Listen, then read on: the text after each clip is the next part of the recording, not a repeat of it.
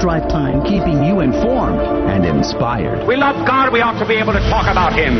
Getting you started on your day. With the latest in breaking news and information from the Vatican to the White House and everything in between. It's serious. It's fun. It's your Catholic Drive Time. Now here's your host, Joe McClain. Praise be to Jesus Christ. Welcome back to Catholic Drive Time, keeping you informed and inspired. I'm your host, Joe McClain. So good to be out with you. Praise be to God. Good morning. It is Thursday, June, June the ninth. two thousand twenty-two, in the month dedicated to the most sacred heart of our Lord and Savior Jesus Christ. Glory be to God. What an opportunity for us to give God praise in dedicating this month to to his most precious and sacred heart. So hopefully you're doing that. But you know, yesterday there was breaking news, and uh, I did report on it on our on the, one of the YouTube channels, but you know, nobody ever sees that stuff. Thank you, YouTube, for your generous gift of giving us an audience. But nonetheless, uh, there was a man arrested outside of Brett Kavanaugh's house, uh, plotting to kill him. He comes from California. You know, listen, if he can't kill babies, maybe he can kill a Supreme Court justice. This was apparently his logic and reasoning. But they did arrest him. So that uh, triggers all kinds of interesting conversation and questions about the state of our country these days and the cult of death, because that's what we're facing. So we've invited Sean Carney to be on our program to discuss that. He's the president of, uh, of forty Days for Life, and he's going to come on at thirty-five past the hour. Hey, Colorado Catholic bishops, you might have heard this. This is a couple days old now, but uh, they've asked politely, please, pretty please, if you don't mind, you uh, Catholic politicians who support abortion, please don't come to communion anymore. We may talk about that coming up at fifteen past the hour. Bishop Michael Burbidge from the Diocese of Arlington, Virginia, has publicly called on President Joe Biden to repent of his support for abortion and uh, the scandal it has caused. That may also come up in conversation. And a very cool story. The oldest man on the planet, one hundred thirteen years old, prays the rosary twice a day, shaming us all. And praise be to God for that. Good morning to you, Rudy. Why not three? Yeah, you know what I'm saying? About, how like about three? Two. Yeah. Two. I mean, one hundred thirteen. Is that all you got time for? That's I mean, amazing. What else? He's got a job or something? Yeah, yeah, praying the rosary, apparently. That's his job. That's his job. Speaking of people who need jobs, uh, Adrian Fonseca is here on the ones and twos. Good morning to you, Adrian. Is this news that you fired me? Was that out loud again? I am working on that. Yeah, I remember. Inside versus outside voices. Remember yesterday we talked about how Soros was buying radio yeah. stations? Yeah. Well, right. yeah, he bought ours. Oh, yeah. So. Nice. And y'all y'all stayed and they fired me. Yeah. Oh, yeah. Nice. Yeah. We're, nice. We're agents. We, we're Catholic Radio. We don't even get Soros money. Okay. Noted, noted, noted. Well, speaking of Soros money, today we are uh, doing our share-a-thon. We have just today and tomorrow left in our share-a-thon. So mm. if uh, you have... Uh, not donated to your local Catholic radio station, think about it, pray about it, and call in during the share-a-thon if God is moving you to uh, do so. Yeah, praise be to Absolutely. God. Support your local Catholic radio station. It does mean the world to us to uh, continue our radio apostolate. Uh, but we have a lot to cover today. You know, um, golly gee whiz, the, the bishop story in, in Colorado, that really kind of triggered me the other day. I saw that, and I'm like, guys... They're acting like pagans. You act like bishops. Please. Let's, let's do this thing. Please come on. Don't come here. I know. I don't like, want to have to give you Holy Communion. You're killing me. So we're gonna do, we're gonna jump into that uh, story, like I said, at fifteen past the hour. And then there was another story that triggered me this morning, and that was a woman in Chicago suffering through squatters in one of her houses, oh, and, her, and not one of her houses. She owns a second house that she bought just to to to flip and sell, and someone well, that's her problem. Someone stole it out from under, underneath her, and Yikes. I had squatters across the street from us recently, too, so that kind of triggered. That may also come up at fifteen past. We'll see. Wow. We'll see. We'll see. So lots to talk about today. How about we jump in? We're going to pray the Memorare to the Most Sacred Heart of our Lord and Savior Jesus Christ in the month dedicated to the Sacred Heart of our Lord and Savior Jesus. Have you changed your social media icons yet? I'm just curious. Uh, maybe you should update your badge. In the name of the Father, the Son, and the Holy Ghost, amen. Remember, O most sweet Jesus, that no one who has had recourse to thy sacred heart, implored its help, or sought its mercy was ever abandoned. Encouraged with confidence, O tenderest of hearts, we present ourselves before thee, crushed beneath the weight of our sins.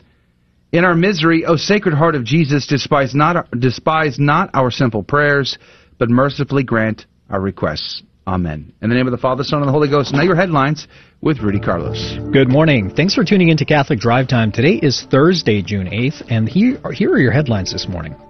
From the Daily Caller, House passes bill raising age for semi-automatic gun ownership to twenty-one.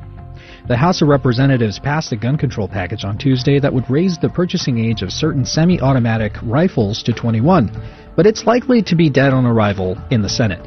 The Protecting Our Kids Act was introduced by New York Representative Gerald Nadler in the aftermath of the Uvalde, Texas school shooting. In addition to raising the age at which Americans can legally purchase certain semi-automatic weapons, it also requires gun owners to store firearms in gun safes or other locations and expands the regulation of bump stocks, which I believe were banned already. The Daily Caller reports at least four dead after Marine Corps aircraft crashes in California. An aircraft belonging to third Marine Aircraft Wing, based out of San Diego, crashed about thirty miles north of the Mexican border near Highway seventy-eight and the town of Glamis, California. The Los Angeles Times reported that the emergency responder radio calls from the scene indicated that there may have been nuclear materials on board the helicopter. However, the Marine Corps later debunked those speculations, saying in a statement that contrary to initial reports, there was no nuclear material on board the aircraft. Please pray for those, uh, those deceased service members there. The Blaze reports, man who wanted to kill Justice Brett Kavanaugh arrested outside of Justice's home. An armed California man was arrested near Supreme Court Justice Brett Kavanaugh's Maryland home early on Wednesday morning after allegedly making threats against the justice, according to spokes- a spokeswoman for the court. The man was motivated to kill Kavanaugh because he was upset with a leaked draft of majority opinions on Dobbs versus Jackson's Women's Health Organization, a, ca- a case concerning Mississippi's fifteen-week abortion ban that may overturn Roe. And the Daily Wire reports San Francisco votes overwhelmingly to oust woke Soros prosecutor from office in major rejection of far-left agenda. Boudin could not overcome a coalition of more safety-minded Democrats, Republicans, and Independents who were furious over the rampant property crimes, open drug use, and persistent retail theft, and the skyrocketing number of certain crimes.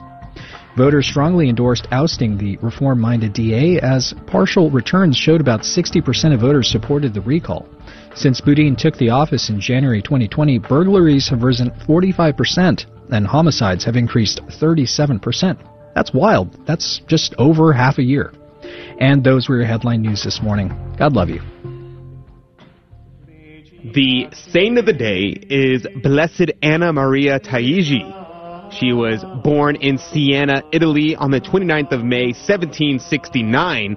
Her parents kept an apothecary shop at Siena but lost all their fortune and were obliged to go to Rome in search of a livelihood. Anna Maria was the first, uh, was then five years old and having been educated in all the domestic virtues. She was married in a course of time on the seventh of January seventeen eighty-nine to Domenico Taigi, a retainer of the noble family of Taigi, the, with whom she lived happily for forty-eight years. Hitherto, nothing extraordinary had happened in her life, but one day while she knelt with her husband at the Confessio in Saint Peter's, she felt a strong inspiration to renounce such little vanities of the world as she had allowed herself. She began to pay little attention to dress and to listen to the inner voice of grace. Soon afterwards, she was received publicly in the Third Order of Trinitarians in the Church of Saint Carlo Ali Quarto Fontane, and having found holy spiritual directors, she made rapid progress in the way of perfection. All the money she could spare, she devoted to the poor and miserable, and though not rich, she was very charitable. Despite her love for the poor, she never neglected her own family. Of her children, two died young, the others grew up in piety under the surveillance of the mother. But she never availed herself of her connections with persons of good position to take her children out of their humble social environment. The whole family were wont to assemble for prayer in a small private chapel. During many years, when praying in her chapel, she had ecstasies and frequent visions in which she foresaw the future. She exercised a peculiar influence over individuals and converted many a sinner to God. During her life, she suffered much both corporally and spiritually, and was at times meanly calumniated. Here is her Uh, vision about the three days of darkness, of which we get that from. God will send two punishments. One will be in the forms of war, revolutions. The other, evils, it shall originate on earth. The other will be sent from heaven. There shall come over the whole earth an intense darkness lasting three days and three nights. Nothing can be seen, and the air will be laden with pestilence, which will claim mainly, but not only, the enemies of religion. It will be impossible to use any man-made lighting during the darkness, except blessed candles. He who out of curiosity opens his window to look out or leaves his home will fall dead on the spot. During these three days, people should remain in their homes, pray the rosary, and beg God for mercy. She died uh, in Rome on the ninth of June, eighteen thirty-seven. Blessed Anna Maria Taigi, pray for us. Praise be to God in all things. The gospel today comes to us from Matthew chapter five, verses twenty through twenty-six. Jesus said to his disciples, I tell you, unless your righteousness surpasses that of the scribes and Pharisees, you will not enter into the kingdom of heaven. You have heard that it was said to your ancestors, you shall not kill, and whoever kills will be liable to judgment. But I say to you, whoever is angry with his brother will be liable to judgment, and whoever says to his brother, Raka, will be answerable to the Sanhedrin, and whoever says, you fool, will be liable to fiery Gehenna. Therefore, if you bring your gift to the altar, and there recall that your brother has anything against you, leave your gift there at the altar. Go first and be reconciled with your brother, and then come and offer your gift. Settle with your opponent quickly while on the way to court with him. Otherwise, your opponent will hand you over to the judge, and the judge will hand you over to the guard, and you will be thrown into prison. Amen, I say to you, you will not be released until you have paid the last penny. The Gospel of the Lord. Praise to you, Lord Jesus Christ. And Augustine says, quote, unless your righteousness exceed that righteousness of the scribes and Pharisees, that is, exceed that of those who break what they themselves teach. As it is elsewhere said of them, they say and do not. Just as if he had as if he had said, unless your righteousness exceed in this way that ye do what ye teach, you shall not enter the kingdom of heaven. Did you catch that? That's what Saint Augustine's trying to get at. You you talk the talk, but you don't walk the walk. This is why our Lord says in Matthew's gospel, they have authority, but don't follow their example. They might have authority, but their example is scandalous and ruthless and not good. This is what Saint Augustine's trying to get out, but make the distinction very clear in your mind. You might have authority, but that is not a guarantee that you will enter the kingdom of heaven. He goes on to say, quote, we must therefore understand something other than usual by the kingdom of heaven here, in which are to be both he who breaks what he teaches and he who does it, but the one least, the other great. Pseudo-Chrysostom says, quote, therefore he who does not enter into the kingdom of heaven shall not indeed have a part of Christ's glory, yet shall he be in the kingdom of heaven, that is, in the number of those over whom Christ reigns as King of heaven. Let's be clear. You must both walk the walk and talk the talk. It's both and. It's not either or. Uh, what about anger? Augustine speaks of this as well. He says, quote, there are two different opinions among philosophers concerning the passions of the mind. The Stoics do not allow that any passion is incident to the wise man. The um, the others affirm that they are they are incident to the wise man, but are in moderate degree and subject to reason. As, for example, when mercy is shown in such a manner that justice is preserved. But in the Christian rule, we do not inquire whether the mind is first affected with anger or with sorrow, but whence. Now, that's kind of confusing, but what does he mean here? Well, Pseudo-Chrysostom, I think, adds to it. He says, quote, he who is angry without cause shall be judged. Well, there you go. That makes sense. But he who is angry with cause shall not be judged. For if there were no anger, neither teaching would profit, nor judgments hold, nor crimes be controlled, so that he who on, who, so that he who on just cause is not angry is in sin. For an unreasonable patience sows vices, breeds carelessness, and invites the good as well as the bad to do evil. Close quote, Pseudo-Chrysostom. We must check our intentions, but there is such a thing as righteous anger.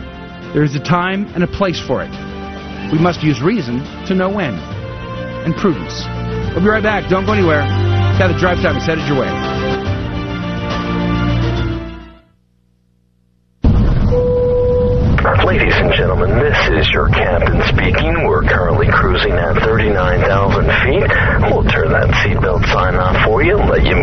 the cabin. Looks like we're about two hours and ten minutes from landing. Plenty of time for you to pray for religious vocations.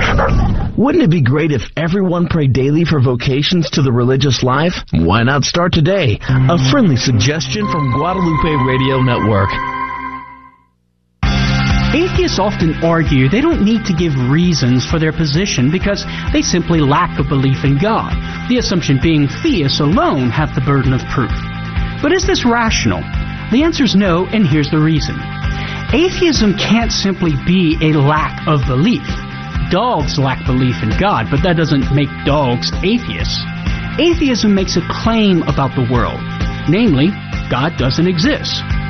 As such, atheists, along with theists, must shoulder the burden of proof.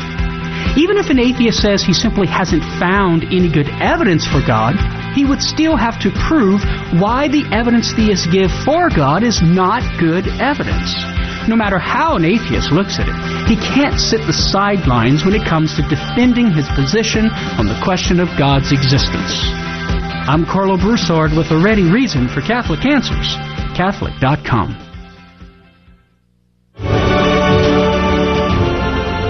Praise be to Jesus Christ. Welcome back to Catholic Drive Time, keeping you informed and inspired. I'm your host, Joe McClain. So good to be on with you this morning.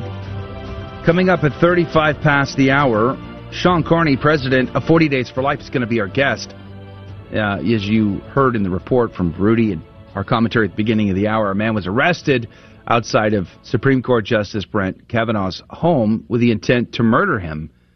And we're going to talk about that, plus a lot more. The uh, the pending summer of rage, what the bishops will, won't do to protect our churches, the consequences of it all. All of that coming up with Sean Carney from forty Days for Life at thirty-five past. Stick around for that if you can. But there are, as I say, lots of stories in the news that are of great concern to me, and I'm sure they are to you as well. There was a story, I, I saw this, I don't know, day before last or something like that. Colorado Catholic bishops tell Democrats who voted for abortion up to birth not to receive communion. Okay, so these are Catholics, so, you know, who profess to be Catholics. They they uh, they talk the talk, but do they walk the walk? That came from the gospel just a minute ago. Remember that? Uh, up to birth. I want that to set in for a second too. I want you to just just meditate on that uh, that thought. They support abortions up to birth. Not as though abortion, you know, one second after conception is okay. It's not. It's still murder. But it's even more gruesome to think about murdering a child up to birth. And they support that. It's bizarre and diabolical, in my opinion. But here's a little bit of the article out of life news dot com. The Catholic bishops of Colorado published a letter Tuesday telling pro-abortion state lawmakers not to receive communion unless they repent of their, quote, mortal sin, close quote, against unborn babies. The letter, published by the Catholic News Agency, addressed pro-abortion Democrat state lawmakers who profess to be Catholic but voted for the Re- Reproductive Health Equity Act, a new law that strips all legal protections from unborn babies in Colorado. No Catholic Republicans voted for the bill. Praise be to God. Uh, quote, until public repentance takes place and sacramental absolution is received in confession, we ask that those Catholic legislators who live or worship in Colorado and who have voted for this bill to voluntarily refrain from receiving Holy Communion, close quote, the bishop said. Quote, this request is not one that we make lightly, but since it is our duty to safeguard the faith and care for the souls of the, all the faithful, including these politicians, we must make it, close quote, they continued. All four Colorado bishops, all four Colorado bishops signed the letter, Denver Archbishop Samuel J. Aquila, Pueblo Bishop Stephen J. Berg, Colorado Springs Bishop James Golka, and Denver Auxiliary Bishop uh, Jorge Rodriguez. They said Coloradans were dismayed to see politicians ignore the strong public outcry against the pro-abortion legislation this spring. The new law declares abortion to be fundam- a, quote, fundamental right, close quote, under state law and denies all rights and legal protections to any, quote, fertilized egg, embryo, or fetus, close quote, up to birth. It also prohibits cities and municipalities from banning abortions through local ordinances such as others have done through the Sanctuary City for the Unborn movement. As a result, killing an unborn baby in an, abo- an abortion is legal for any reason up to birth in Colorado, even for the purposes of sex education. The bishops lamented that some politicians who profess to be Catholic voted in favor of the law. Quote, "As their shepherds, we want to ensure that they understand the Church's teaching on receiving Holy Communion and the proper spiritual disposition for doing so," close quote, the bishops wrote, going on to say, quote, "Efforts have already been made to speak with several of these lawmakers, but unfortunately very few of them have accepted the invitation to meet," close quote. That ought to have been a clue, I would argue. A sign. They are not interested. And this is what I said, and I retweeted this the other day. By the way, if you want to follow me on Twitter, you're welcome to do so. Where I think, I, I don't know, are all of us on Twitter? I'm on Twitter. I know Adrian's on Twitter. Nah, I'm off it. You, you're yeah, I deleted You're it. Off the bandwagon? Yeah. Don't worry. We'll get him hooked back up. Okay. We're gonna, we're gonna get Rudy. I'm up. Just on Instagram. If back, you want to see my bird videos, you can go on Instagram. Back in the Matrix pretty soon. Don't you worry. We'll get him. But uh, I'm on, uh, you can follow me at Catholic underscore hack. On Twitter, where I said, you know, there was someone posted this, and I, I thought about it for a second. I said, you know, you're voluntarily asking these bishop or these pro-abortion politicians who claim to be Catholic to volunteer, volunteer, volunteer to not come to Holy Communion. They, these politicians, have chosen knowingly. They're not dumb. They know what they're doing. They're adults. They know the church is against it. They're doing it anyway because they're more Democrat than Catholic. They're choosing to act like pagans. So, dear bishops, it's your turn to choose to act like a bishop. Stop asking, please, politely, if you don't mind, pretty please. Would you just please do us this favor and not rock the boat, upset the apple cart, or make our life even more difficult? Because guess what? Lay faithful are bloody sick and tired of all of the shenanigans and nonsense anymore. The world is getting more chaotic by the day, and we just simply won't take a stand against right and wrong. I mean, it just it just doesn't make a lot of sense anymore. Dear Bishop, have courage. You are the bishop, and they are not. If ultimately they have made a decision to act in a pagan way by supporting the murder of unborn children, well, then it is your duty to be the guardian and shepherd, as you have mentioned in your own letter here, to protect the faithful, to protect the Holy Eucharist, to protect what is right in this world. And you're not doing them any favors by taking this tact of, oh, would you do us the favor, pretty please, we just don't want to upset everybody, we're just afraid of being canceled or pushed back upon or seen as being judgmental or whatever else.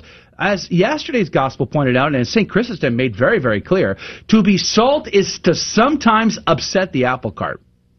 To be salt in this world is to sometimes grind against the forces of the world, the flesh, and the devil. Sometimes, how about all the time, right?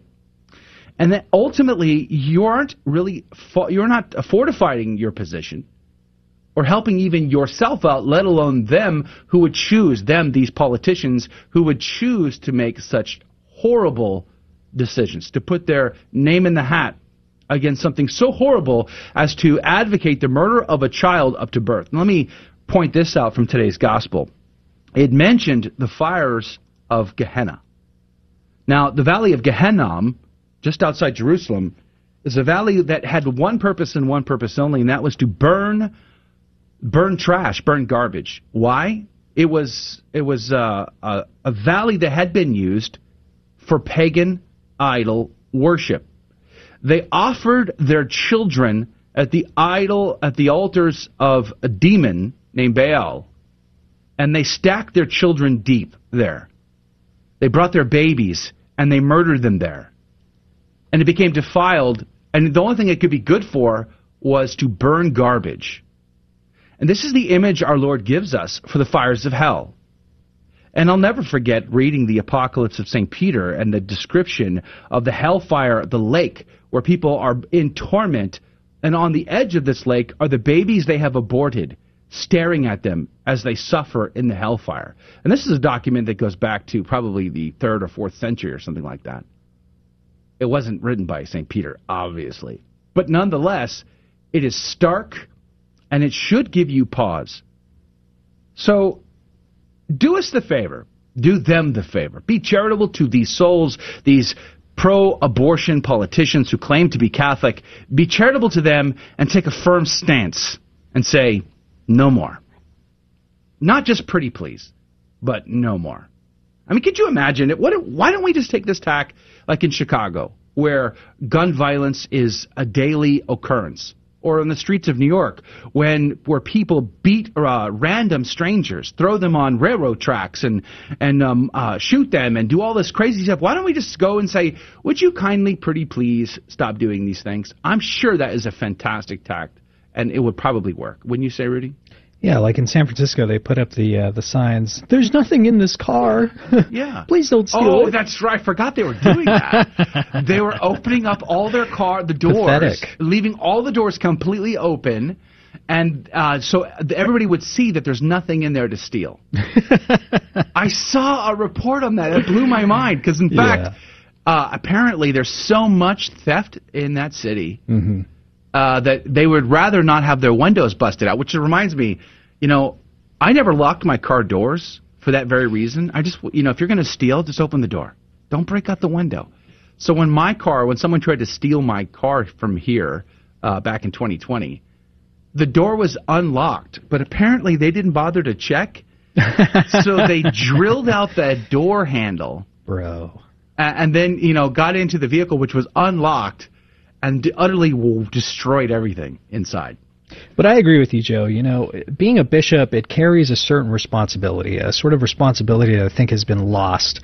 Uh, uh, you have a certain influence, dear bishop, and, and you have the responsibility, therefore, to tell these people, to admonish the sinner and say, no, do not come and receive Holy Communion, because you are heaping upon yourself condemnation upon your soul for what you are publicly supporting, abortion, the murder of children. This is a very severe thing. I, I think even, um, you know, he, I think this bishop, whoever it was that wrote it, mentioned that uh, they need to go to confession. Well, I think actually if you if you promote abortion or you get an abortion, you ha you are under an interdict. You have to go to confession through a bishop to remove that. I could be wrong. You Not anymore. Me. Not Maybe anymore. Maybe to uh, lifted that, but it used to be the case that if you committed abortion, you had to get you had to go to confession to your bishop. Your bishop. But yeah. now uh, John John Paul the Second made it so any priest can forgive that sin.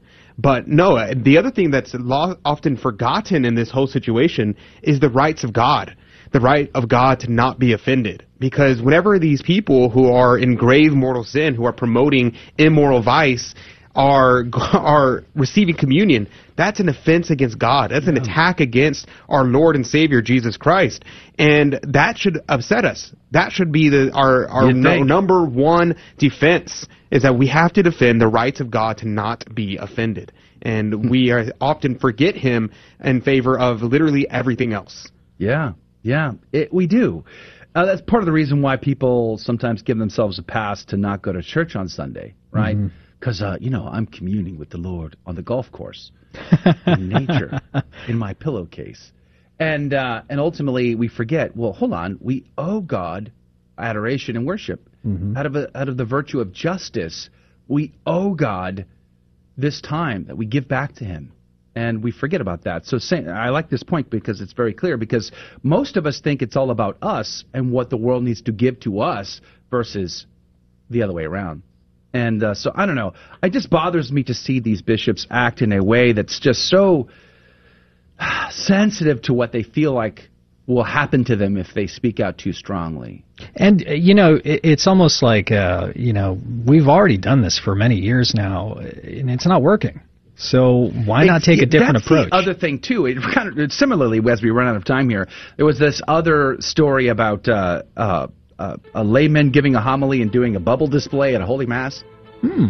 Uh, you know, more shenanigans, more insane experimentation with the with the liturgy going on. Same thing, right? It's like, guys, it ain't working. All of this embracing and friendship of the world, as James in his epistle warned us against, is not working. They aren't coming, they're leaving. They aren't becoming more faithful, they're becoming less. More coming up after the break.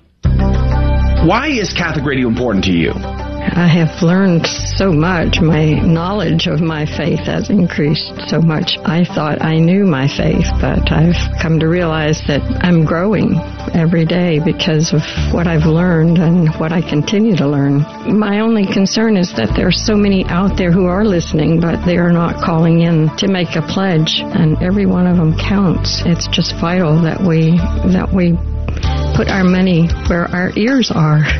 You can't go wrong by listening to Catholic radio, because every day there's something else that you can find out, uh, a little bit more that you can add to your to your knowledge about uh, things you really thought you understood if you'll just listen. It's so very important for Catholic radio to continue and grow. The Guadalupe Radio Network, radio for your soul. Men, it's time.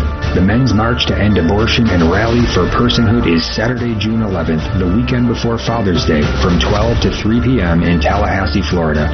Men gather at twelve p.m. for the march. All women, children, and families join us for the two p.m. rally at the Florida State Capitol. You are needed. Every life matters. Join us on June eleventh in Tallahassee. For more information, go to the men's march dot com.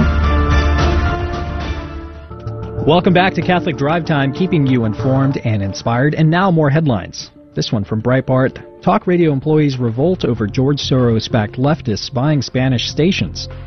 Reports indicate that an agreement to sell Radio Mambi, a Spanish-language talk radio station in Miami, to a George Soros-backed leftist group has prompted a potential mass exodus of its employees. Televisa Univision, which owns Radio Mambi, is reportedly facing so much employee disgust from the sale that the conglomerate is offering key Radio Mambi personalities one hundred twenty thousand dollars bonuses, half paid once the Federal Communications Commission approves the sale and half once the leftist group takes over, to stay on the network. The buyer is a newly formed corporation called the Latino Media Network, connected to several far-left radicals, including Soros himself. The network's leaders have said that they have aims to reach major markets nationwide in Los Angeles, New York, Houston, Chicago, Dallas, San Antonio, McAllen, Fresno, Las Vegas, and Miami to combat Spanish-language so-called misinformation and disinformation. The Epoch Times reports studies highlight potential long-term impacts of COVID nineteen pandemic on teens. A June study by researchers from the University of Sydney highlighted concerning trends of increased screen time, alcohol use, and poor sleep for teenagers due to COVID nineteen pandemic responses. The increase has implications for teens' long-term health, said researchers. We know these lifestyle risk behaviors are common among young people, but we also know that they are key indicators of chronic diseases later in life, such as cancer, cardiovascular disease, and mental disorders, said lead author Doctor Lauren Gardner, a mental health researcher. Reuters reports Michigan G O P governor candidate Tudor Dixon vows to criminalize adults, including kids, in drag shows. Michigan G O P gubernatorial candidate Tudor Dixon vowed over the weekend that if elected, she would sign a bill establishing criminal penalties for adults who involve children in drag shows. Republicans are hoping for a primary nominee strong enough to unseat Democrat Governor Gretchen Whitmer, who has been criticized for her heavy-handed health safety measures during the height of the pandemic. And Catholic News Agency reports the oldest man in the world is one hundred thirteen and prays the rosary twice a day. His name is Juan Vicente Perez Mora from Venezuela and is in the Guinness's World, Guinness World Records books, uh, oldest man in the world. Man is, uh, excuse me, Mora is born on May, was born on May twenty-seventh, nineteen oh nine, and this year he turned one hundred thirteen years old. Among his family, Mora is known for his faith. He strives to build a solid relationship with God and his relatives, and he prays the rosary twice a day. My uncle Vicente transmits a lot of peace, tranquility, and radiates a lot of joy, his nephew Freddy Abreu told C N A. He's a person who's got a lot to give, and he enjoys the simple things in life and is very grateful to God. And those were your headline news this morning. God love you. Praise be to God in all things. Have I mentioned I may be going to work for a Spanish radio station soon? Ooh. Big bonus. You got you got that Soros money? Uh, you know Spanish? Was that out loud? I'm, I'm teasing. It's a joke. Un poquito. Un poquito. All right. Uh, praise be to God. Thanks for that, uh, Rudy. Keeping us up to date as always. Sean Carney, president of forty Days for Life, is on with us this morning. Good morning to you, Sean. Good morning, Joe. Praise be to God. Good to hear you're going to be on the Spanish radio. I look forward to hearing. With hearing one hundred... See, you you could take Soros's one hundred twenty grand. That right. Whole thing's outrageous.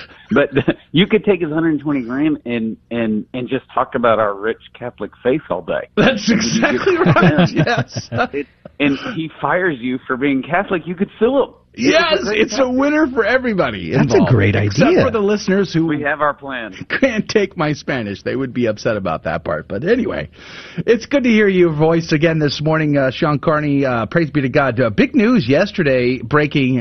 Uh, a man from California decided he wanted to come and, and attempt to murder a Supreme Court justice. It seems the cult of death is not happy about the potential of losing their ability to kill the unborn. What say you, Sean Carney? Yeah, this was uh, this was serious um, because, it, you know, you see a headline like that and you know it's going to be an overreaction. It was a guy walking around in a black coat and he had a, a water gun, you know, and, and everybody kind of freaked out. And and this was quite the opposite. Uh, he flew from California. He he was armed. He had everything. He had the duct tape. He had flashlights. He had a hammer. He had a crowbar. He definitely had a plan to uh, – to kill Kavanaugh and, and perhaps some of his family, and then he admitted as much, and he's charged with um, attempt to murder a Supreme Court justice, which I don't know when the last person was who was arrested on that charge. Mm. Um, so, you know, it, it, it's it's really like a, a, a twilight zone for the pro-life movement. I mean, how many the, the, the bombing of abortion facilities and the murder of of, of some abortion doctors set our movement back so much. And I know the first ten years of forty days for life, we ran around and just said, we're peaceful, we're prayerful, we're peaceful, we're prayerful. And now we have that track record, and praise God, we've never had, you know, any incident like this. And, and uh, people know that we're peaceful. Even the secular media, the Washington Post has called us peaceful. The Guardian has called us uh, peaceful. Um, and now it seems, you know, the last three years we've had tons of attacks from pro-abortion activists at our vigils. Um, you know, obviously since the Supreme Court leak, we just see their true colors coming out uh, of how violent uh, abortion advocates are. And for years, uh, they didn't say things like this. Um, they didn't do things like this. Um, but abortion is built on violence. Abortion uh, violence is is required in every single abortion. When you advocate for abortion, whether you acknowledge it or not, you're advocating for violence um, because there's no non-violent abortion. So we're basically seeing their true colors come out with not just this guy. I'm not saying everybody who supports abortion is going to go and try to kill Kavanaugh, but you know, three weeks ago we did a we did a video, we did a vlog on it. Um, there were many people in the media saying, oh, somebody just needs to cap off one of these Supreme Court justices. Wouldn't that be great? There were a, there was a lot of that rhetoric on social media and, and um, in mainstream media. And so, you know, this, this, this is what makes abortion unique. No one was saying this when Obamacare was passed. No one was saying this when gay marriage uh, was passed. No one was, um, you know, saying this with, with the vaccine mandates, you know, we need to go kill our Supreme Court justices. Abortion is very unique. That's why it was leaked. You know, it's the only yeah. leak in the in the modern era. You know, going back to something you just said, you know, I, I think about the media frenzy because there's there's no reason for people to be acting this way if they weren't uh, manipulated by the media to believe that this is really a global effect, right? Because if Roe is overturned, well, it just gets all those abortion things get kicked back to the states, and a guy from California has nothing to worry about. California has talked about enshrining abortion into law. Um, Would you say that uh, that most of this overreaction, this frenzy that we see from these these really sick people, is is caused by the media, or do you think it's uh, something else? Like you mentioned, like abortion is is violence, so they're they're just violent people. Yeah, I, I, I think it's I think it's that the average person doesn't know. That's a good point that you're making. You know, you're in California. It's like fine, it'd be good for our economy. We'll build more abortion cl- clinics. What do I care? Oh. You know.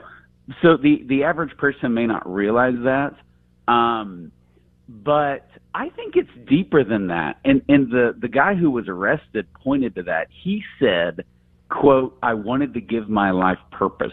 So I wanted to, mm. I was going to kill Kavanaugh than myself. Oof. And that points to what we saw in the school shooting a few weeks ago. That points to this big problem in our country that nobody wants to address, which is that we've taken a baseball bat to the family the last forty years in our country. And you just can't do that and get away with it. We don't have people walking around uh, who feel like they're loved, that they're cared for.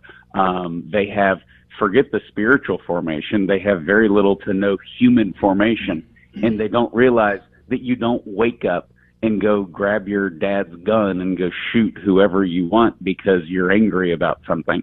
And when when you have no human formation, you have no spiritual formation, when you have no family life, and, and that is what we don't want to uh, address, you know, um, and, and that's, that's a big problem. You can address, you know, gun laws, you can address abortion laws, you can break all that down. But abortion is different in that no one is supposed to survive uh, an abortion. Every single abortion is designed uh, to kill an unborn ch- child. And we're all outraged at any of these crazy uh, shootings that just set us back and, and devastate us and make us look up like what kind of culture that we live in, what, what kind of a culture do we live in? Uh, but we don't do that with the three thousand abortions every day.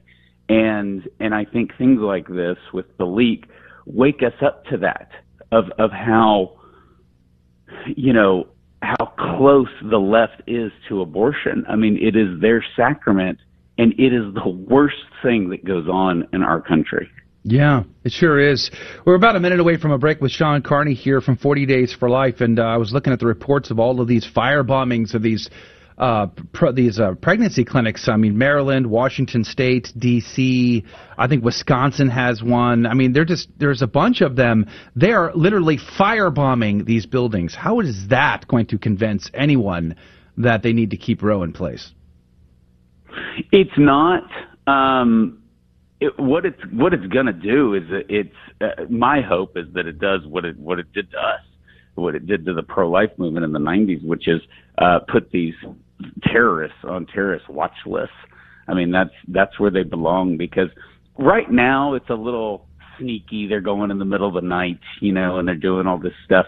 But particularly for forty days for life, we have an emergency response plan. We we always have at all of our vigils, and we have over seventy locations that are out there every day.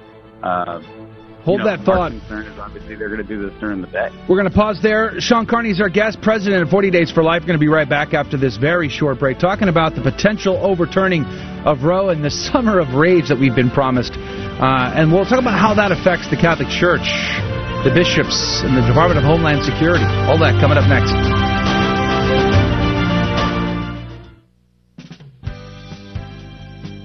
Looking for a Catholic university where the greatest works of Western and Catholic tradition are the foundation for learning, all in an environment that is faithful to the magisterium? Recommended by the Cardinal Newman Society, the University of Dallas offers an exceptional liberal arts education, preserving the wisdom of the past while preparing students for the world-changing futures. Academically excellent, always faithful. Apply today at u dallas dot e d u.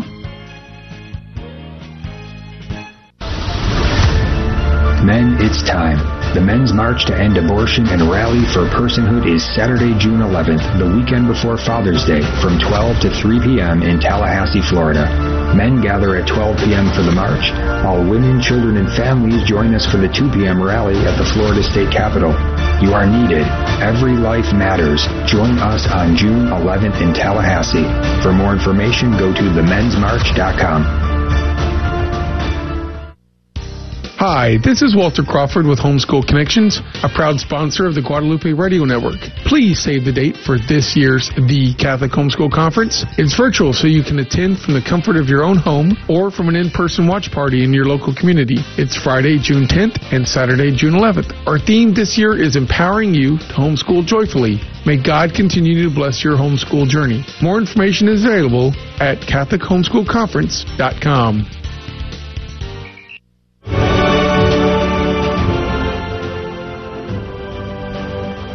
Praise be to Jesus Christ. Welcome back to Catholic Drive Time, keeping you informed and inspired. I'm your host, Joe McClain. So good to be on with you. Praise be to Jesus. I will not tell you what we just discussed off air. It's too, it's too funny actually. But it does uh, in uh, it does involve Adrian Fonseca and a throne. We'll I'm tell just, them. We'll tell saying, them during the after show. oh wait, we're not having oh, today. Whoops. Sean Carney is our guest. He is uh, president of forty Days for Life. Praise be to God. He is on with us. And just before the break, Sean, you were talking about your contingency plan in this, uh, you know, potential summer of rage because the death cult is raging at the potential of the overturn of Roe. So, forty Days for Life is a massive movement internationally. Uh, what are what are your plans in case you know violence erupts and the worst happens? Well, we've we've always had an emergency contingency plan uh, and response plan with, with all of our locations. Safety is very uh, important to us. We have a lot of former law enforcement on our on our international team, um, and we train on this. We train on the legal uh, issues, but we also train on how to protect our people. And and we've we've suspended vigils before. We've not gone out to certain locations in certain circumstances. Uh, we respond to threats. We've had two incidents last year where uh, people brought a loaded gun out and, wow. and uh, you know, kind of pumped a shotgun and all of that. And um, and so we take it very, very seriously. And uh, granted, this is, you know, less than one percent of our locations, but we have a million volunteers worldwide, and safety is, is priority number one, and, and we, we protect them. And um, one of my predictions is we watch all of these threats, and, and there's goofball threats, and then there's serious threats online, as we know. Um, but as we watch it, one of my predictions is we are going to see a huge spike in violence because they are going to overturn Roe, and I think it's either going to be June twenty-seventh or twenty-eighth. Um, and when that happens, it'll it'll go right in the fourth of July. You'll have this spike in violence, um, and you'll have a media frenzy. And then it will trickle off and, and go away. Mm. Um, and then the anytime it sort of lights up again, it'll be, you know, something direct towards the pro-life movement like we're seeing now with the pregnancy centers, or it'll be an attack on a forty Days for Life campaign. It'll be something like that. But I think as far as the mass hysteria with the country, I predict it'll be a huge spike, don't get me wrong, and then it'll go away. And I, I could be wrong. I, I pray that I'm not, obviously. But it's not only my hope, it's it's my actual prediction, because abortion is very different. This isn't George Floyd. There's not a large group of people, you know, just waiting to, to tear down our whole country. Um, and also, I I don't think yet, now this could happen, I don't think, speaking of George Soros and those sort of leftists, they have used race to divide our country. They've used this transgender insanity to divide our country. Um, but they, they have not mobilized pro-abortion activists um, to the level that they could. They, they if they were, they would have already done it with the leak. And you just haven't seen a lot of that. You know, it, we see the stories, but there's there's not people in your town, wherever you live, marching and being outraged about the leak. It's it's it's at their it's at the justices' houses. It's at all these things because the pro-abortion movement is very weak in the grassroots. I think we're actually seeing that. I mean, this is their moment. They're losing abortion, and they're really nowhere to be found. Planned Parenthood has said very little. It was very telling. Planned Parenthood has said very little. So they just don't have the numbers in the grassroots, you know, and, and that's what we've been saying for years, but we're actually seeing it play out. I think there will be violence and outrage for the people who just have nothing better to do. They can get mad, and then It, it will trickle off and go away, and everybody will go back to uh, the Ukraine and, and transgender and all of this other, well, Sean, all these other issues. Sean, the one thing that I find interesting here is, well, a number of things, but whenever this whole first started, when they announced that the, the leak happened, and there were a few attacks on churches, and people were saying, wow, I was expecting so much more, that this was actually underwhelming of how few attacks yeah. there were. I was kind of of the opposite opinion. I was thinking the exact opposite. I was thinking nothing has actually changed yet. Nothing has happened, and people are already doing violent things. And I can't imagine what the reaction will be when it actually happens. And my concern is, you know, I, I'd like to organize rosary rallies, like to participate in other people's rosary rallies and go out uh, protesting these uh, abortion, among other immoral vices that are promoted by the culture. And before, you know, we go, it's, it's it's peaceful on our end, of course, and usually the worst you'll get is someone yell at you, someone flick you off, things like that. But now that we're seeing more and more violence happening, namely like what we saw at the house of Brett Kavanaugh, should we be more concerned, and what should we do to prepare? You said that forty Days for Life has contingency plans, but what about as individuals, as small groups, me and my friends, going out to an abortion clinic or going out to do a public square rosary rally? What should we be prepared for, and how should we be cautious? That's a good question. Well, first off, in, in your location, one thing that solves a lot, and, and, and forty Days for Life knows this over, over the, the last fifteen years, is your location matters. At the actual location where you're going, is it normally safe? Is it normally not safe? Uh, that is ninety percent of it. It, it really is. Um, the other thing is how many people are going to be there. Um, I, I, I wouldn't have a lot of fear doing what you're doing. I, I think that's perfectly safe. Um, I, you know, it's like anything else. You want to know your surroundings, just like when you're going into a, a Walmart. But it, it's it's perfectly safe. You can gather. Definitely make sure there's there's you know, not just one man there, but, but multiple men, and, um, and, and, and pray your rosary, and Our Lady will protect you. And, and, you know, you use our, use our rights. I, I'm the opposite. I think a lot of this stuff is overstated. I think that they went into churches. I think they're targeting justices, um, and they're targeting empty pregnancy centers. You know, I mean, they're, they're picking on, uh, pregnancy centers when there's not even anyone there. Um, but as far as people going up to a large group of people, I could be totally wrong and we could see this change. Uh, but through doing forty Days for Life vigils, I mean, when you look at forty Days for Life, we're in a thousand cities around the world. We're in peaceful cities. We're in violent cities. We're in extremely violent neighborhood in some of these locations, particularly in like Bogota, Colombia, and, and New York City. Um, I mean, we just don't have that many incidents. You know, and, and, and never have. And, and we have pockets of groups that just hate us and sort of harass us.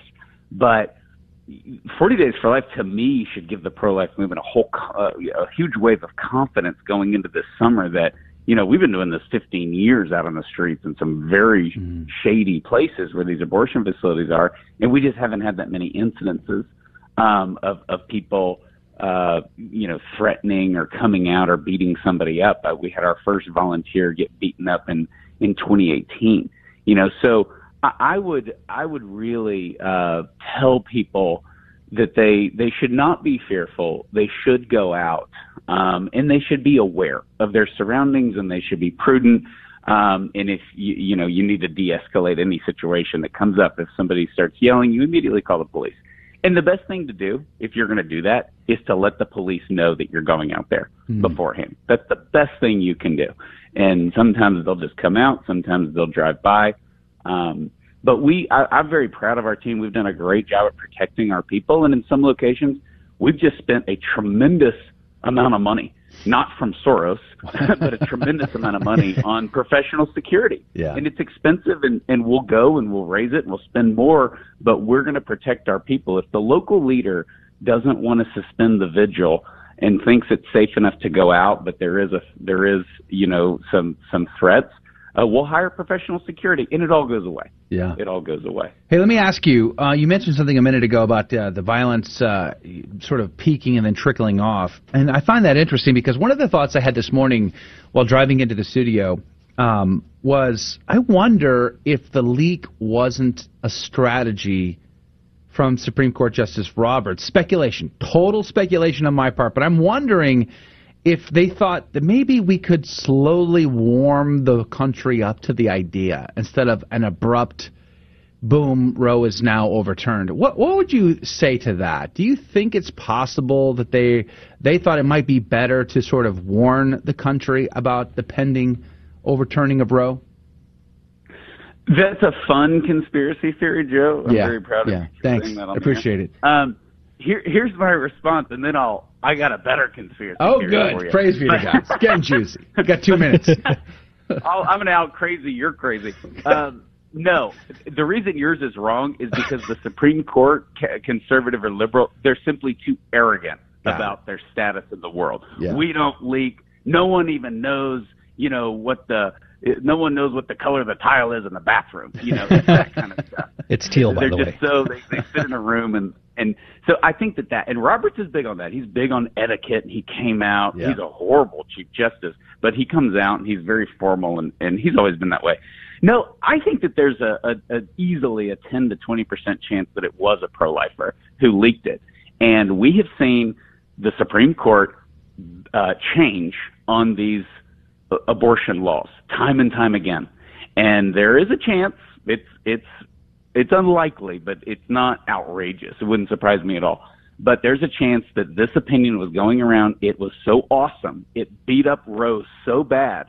And Roberts did not want to overturn Roe, that the pro-life person thought, you know what? Every time this happens, Roberts does the whole Roberts thing and messes it up. I'm not going to let that happen. I'm doing this for the babies.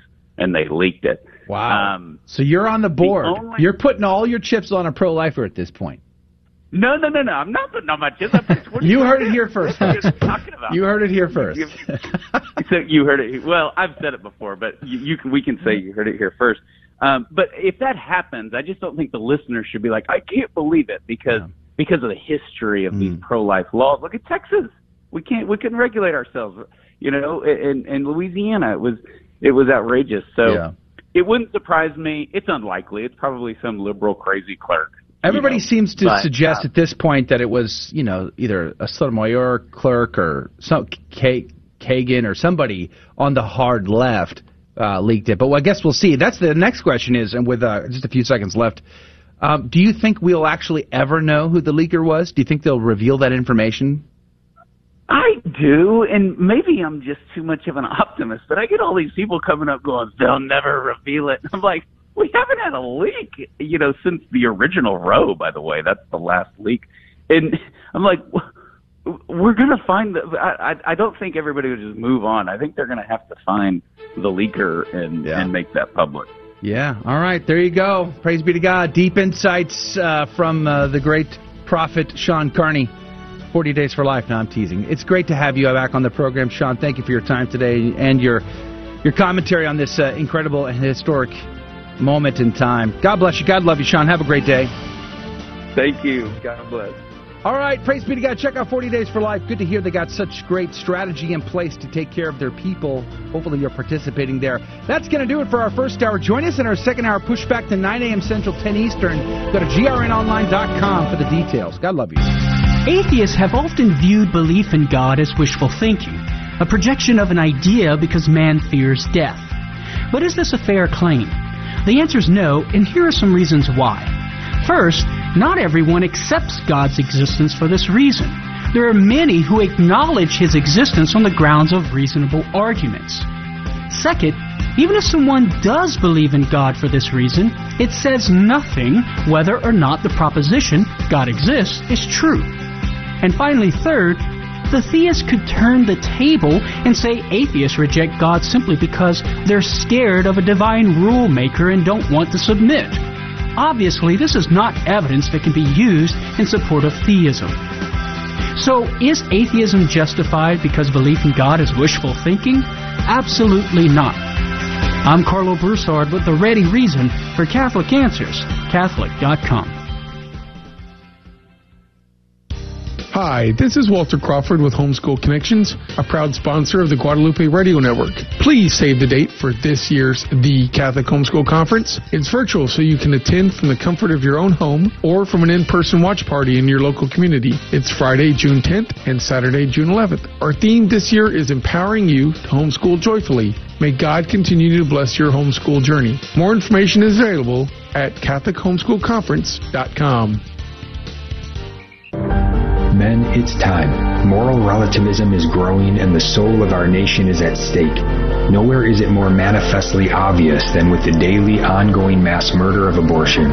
As leaders, protectors, and providers, we must go first in facing reality, taking responsibility, repenting for what we've done and haven't done, and resolving to do more. The opportunity is before us on Saturday, June eleventh. the weekend before Father's Day in Tallahassee, Florida. We'll be gathering at twelve p.m. and embarking on a four-mile march of prayer and sacrifice that will culminate in a two p.m. rally at the Florida State Capitol. We welcome all women, children, and families to join us in standing up for the personhood of the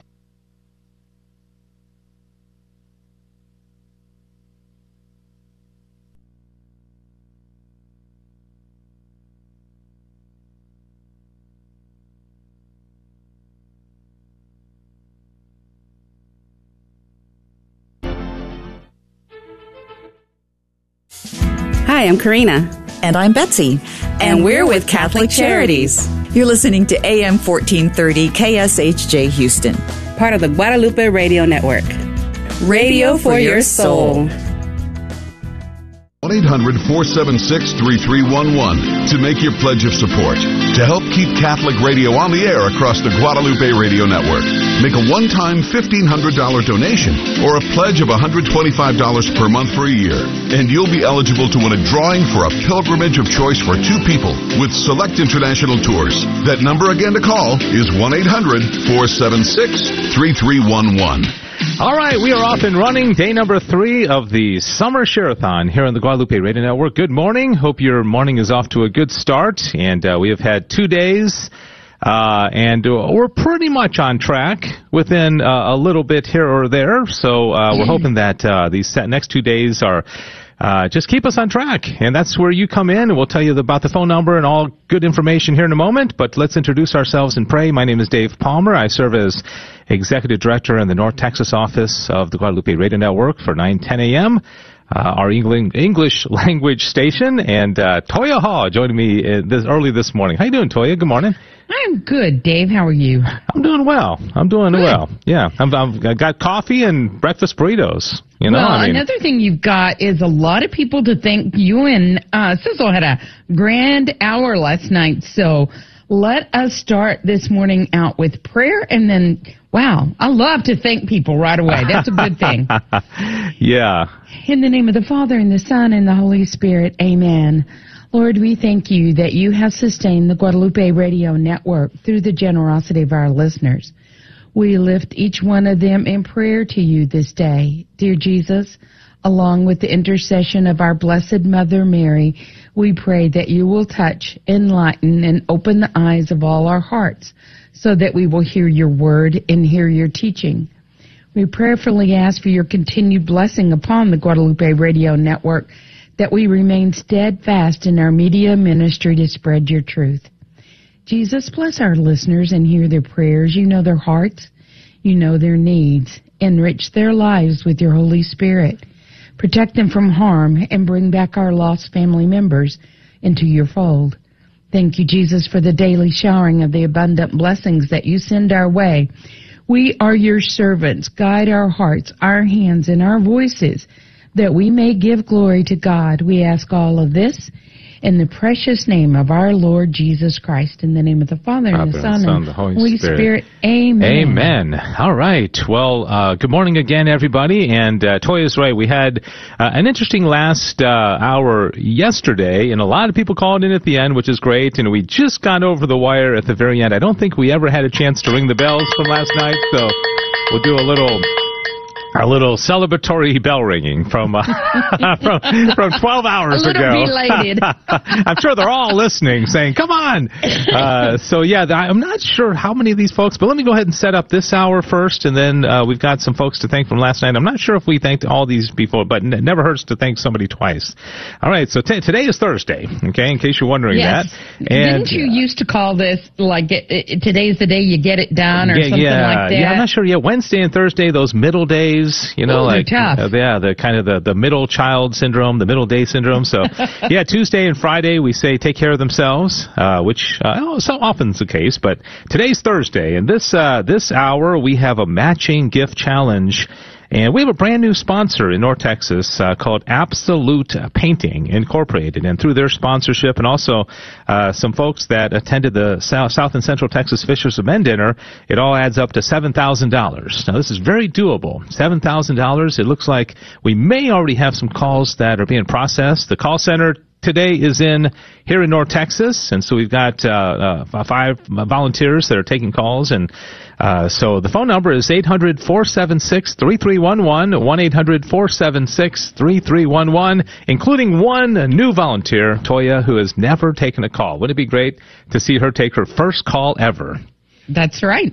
All right. We want to thank John and Josie uh, from yesterday evening who gave uh, last night. Yesterday evening, last night, I feel like my brain's still back there, Dave. uh, they go to Saint Luke's in Irving, and um, they said that they love to listen to the G R N. It gets them closer to God, our Blessed Mother, the saints, and they listen every day.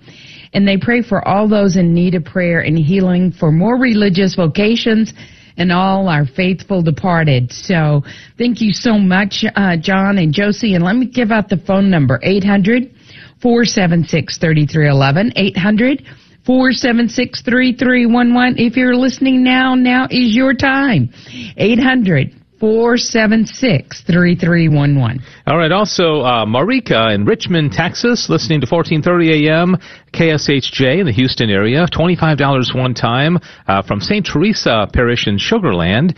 Uh, semi-retired now, uh, she says, and commuting every day. Started listening maybe ten years ago. The knowledge and things I've learned about the faith just gave that stressful time meaning and allowed me to learn a lot and feel like I was with God along the way. Oh, that is awesome. I mean, yeah, commutes can be stressful. I mean, especially if you got all kinds of traffic and you're, you're trying to hit a deadline, and uh, you listen to Catholic radio and it just kind of calms the nerves. And uh, she said she's going to going to the Apostles of Divine Mercy and would like to offer up intentions for the members of their of their, their order. So, all right. Well, thank you, Marika, uh, from Richmond, Texas. Uh, Deborah in San Antonio donated twenty-five dollars one time from Saint Helena uh, Catholic Church. Uh, she says Catholic radio gives you a moral compass. You're constantly uh, listening to the right thing at the time it needs to be heard. She asks for prayers for all the families of Uvalde and all the families dealing with the loss during this time. I'll do one more, and then if you want to close them up uh, there, Toya. Juan in San Antonio, a sure. uh, dollar a day plus, like three hundred seventy-two dollars from Mary uh, Magdalene Parish, and he pray, prays for uh, Uh, the, the Christians in Nigeria, and I, mm. I think he means the, yeah, the martyred Christians in Nigeria. So, Juan, thanks uh, for coming strong, uh, coming in strong there at the end yesterday. We want to thank Lisa from Dora, Alabama. Thank All you right. so much, Lisa. She goes to Saint Patrick's, and she uh, asked for prayers for her husband who's waiting for a liver transplant, and her three children. So we will certainly keep that in our prayers, Lisa, and thank you for taking the time to call in.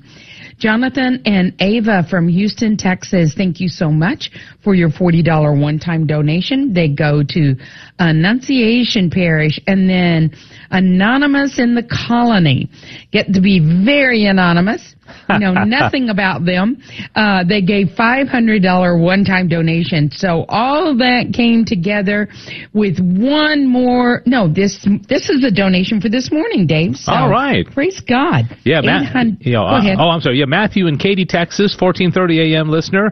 Uh, uh, okay, yeah, donation online from last night, one hundred dollars one time. And I will say, you know, Toya, the last two days, uh, the, this first hour, it's it's been tough, especially Tuesday, to get that first call. And so yes. Matthew wasn't officially a call, but he is uh, certainly counts a lot because he did it online.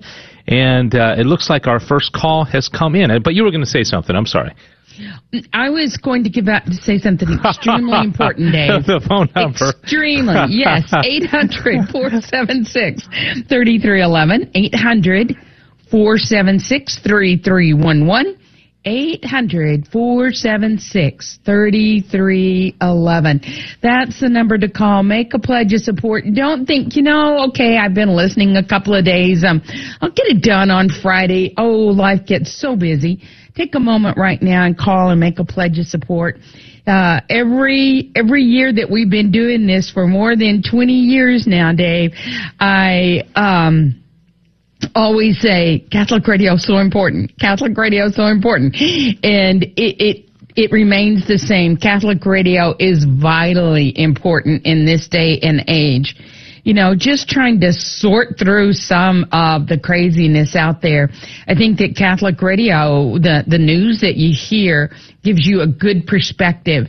But it also leaves you with hope, Dave, that, you know, as Catholics, we are people of hope. And, and how do we, you know, really take a look at this crazy world of ours? And I, I feel like Catholic radio is equipping us to do that, equipping us to evangelize and to to point people back to the church. Yeah, and I, I think, you know, you're absolutely right. And wisdom is needed these days to see things through, you know, a perspective of, of God, the big picture, and not, you know, freak out over every small little bit of news or this or that, and, you know, just panicking over one story over the next. But looking at the big picture and having peace and calm about it, I think is uh, is very important. It's necessary today.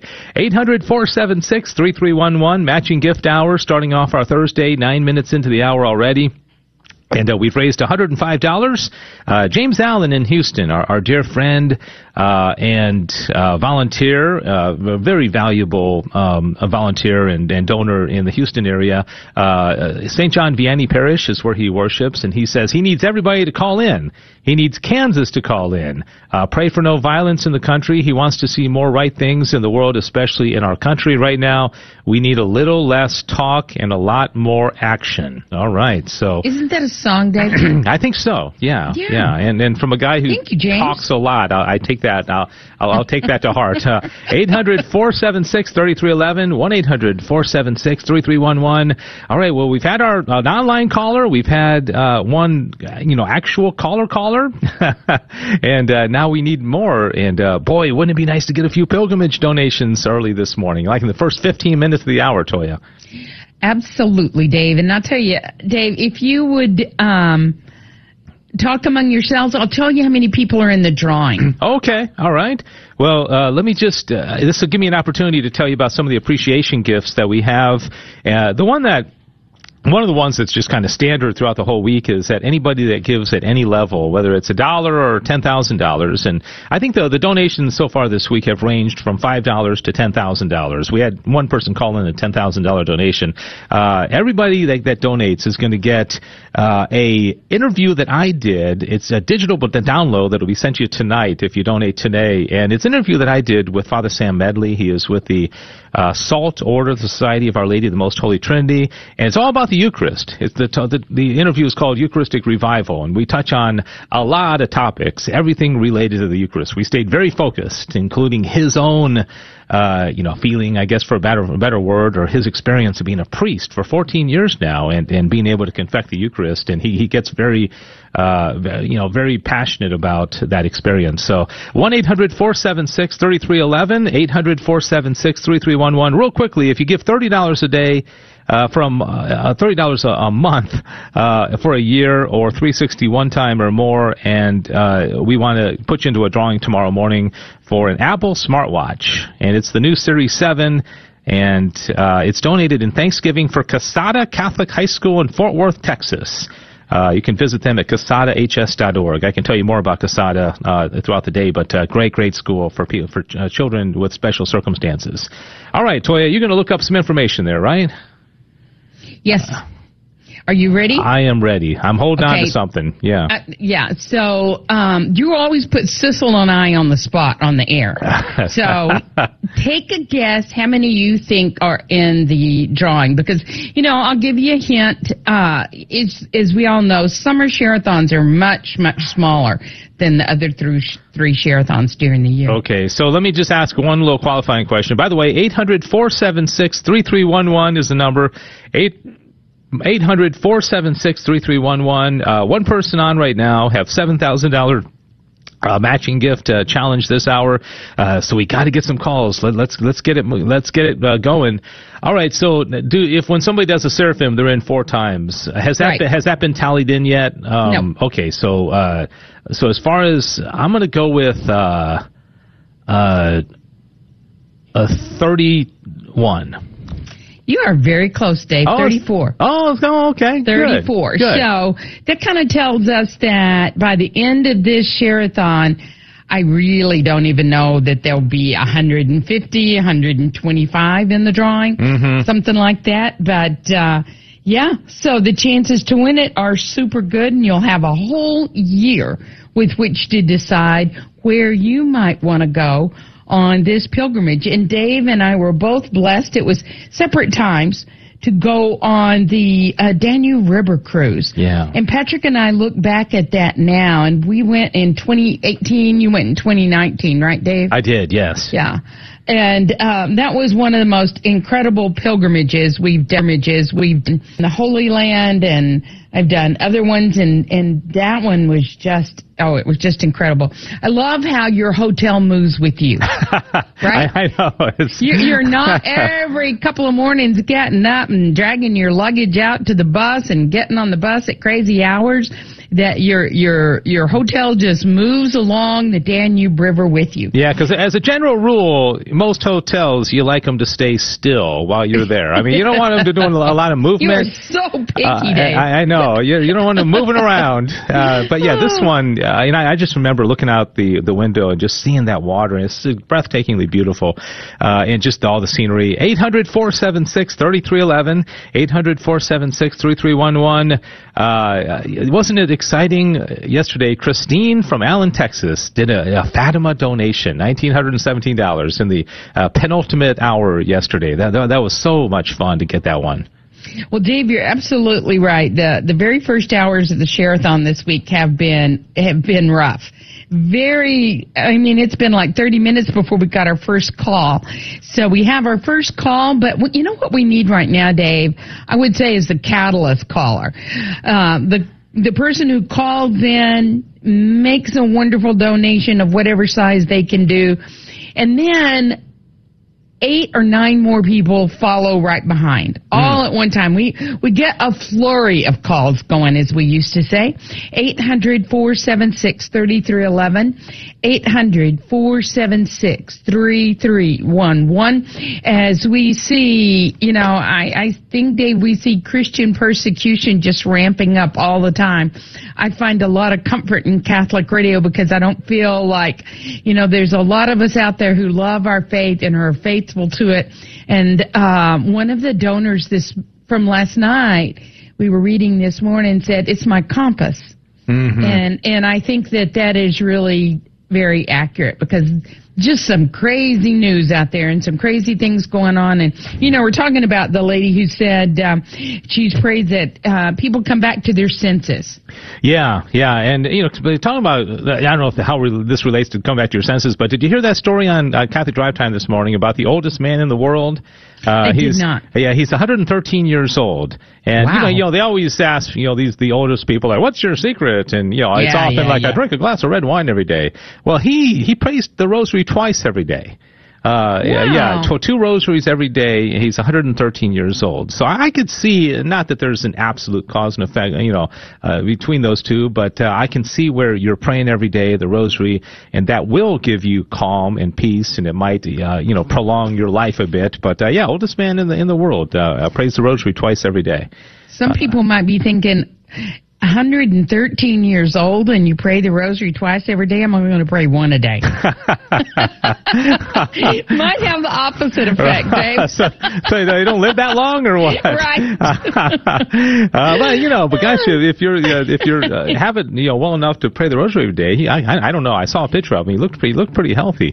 Can Eight, you imagine all that he's seen in one hundred thirteen years? Yeah, the changes. Yeah, that goes back to like uh, now what nineteen. Um, Oh, oh, I'm not uh, oh, doing that math. Uh, yeah, no, oh nine, nineteen oh nine, I think. nineteen oh nine. Uh, so I think that I think wow. that's right. Uh, yeah, so somebody can correct my math. All right, speaking of math, we are down uh, in our uh, gosh, what we where we need to be now. eighteen minutes into the hour already. Uh, one call is being entered right now, and we have six thousand eight hundred ninety-five dollars in matching money to raise this morning in the next forty-two minutes. And so if you're listening now and you have you not yet donated during this uh, summer share-a-thon, uh, please. Please do, and it doesn't have to be huge, but uh, if you can do the fifteen hundred dollars or one hundred twenty-five dollars a month, uh, that's called an Archangel donation, and you're going to be put into that drawing that we were just talking about a moment ago, uh, a relatively small drawing, and you have a chance to win a pilgrimage of choice Uh, for you and a guest with uh, any Catholic pilgrimage that Select International Tours goes on, and uh, there's a whole lot. I have a list here of, uh, of at least about uh, fifteen choices.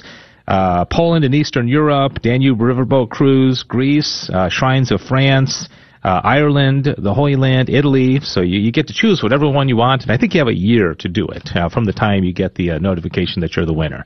eight hundred, four seven six, three three one one, one eight hundred, four seven six, three three one one. And then the other level we haven't talked about yet, uh, Toya, is the Seraphim. This. Yes. The Seraphim donor who does five thousand dollars one-time donation, and your name actually goes in the drawing four times. Uh, you get, and if you want, a, a one-hour live remote. You can do it from your home. Dave wants to come cook breakfast for you. I know that's a scary thought, but we could have a lot of fun, and you could talk about whatever you wanted to, about the Catholic faith, or you could say, I want to feature my, my parish, I want to feature my favorite Catholic school, you know, my favorite Catholic organization, uh, all kinds of, of opportunities out there. So eight hundred, four seven six, three three one one. eight hundred, four seven six, three three one one. And you know, Dave, as I was saying, that the, the summer share-a-thon is um, typically, uh, you know, it is the lowest one yeah. of the year. And so people might have thought, well, why are you doing it then? And just let me explain. If we just did our spring share-a-thon and didn't do another one till the fall, we wouldn't be here.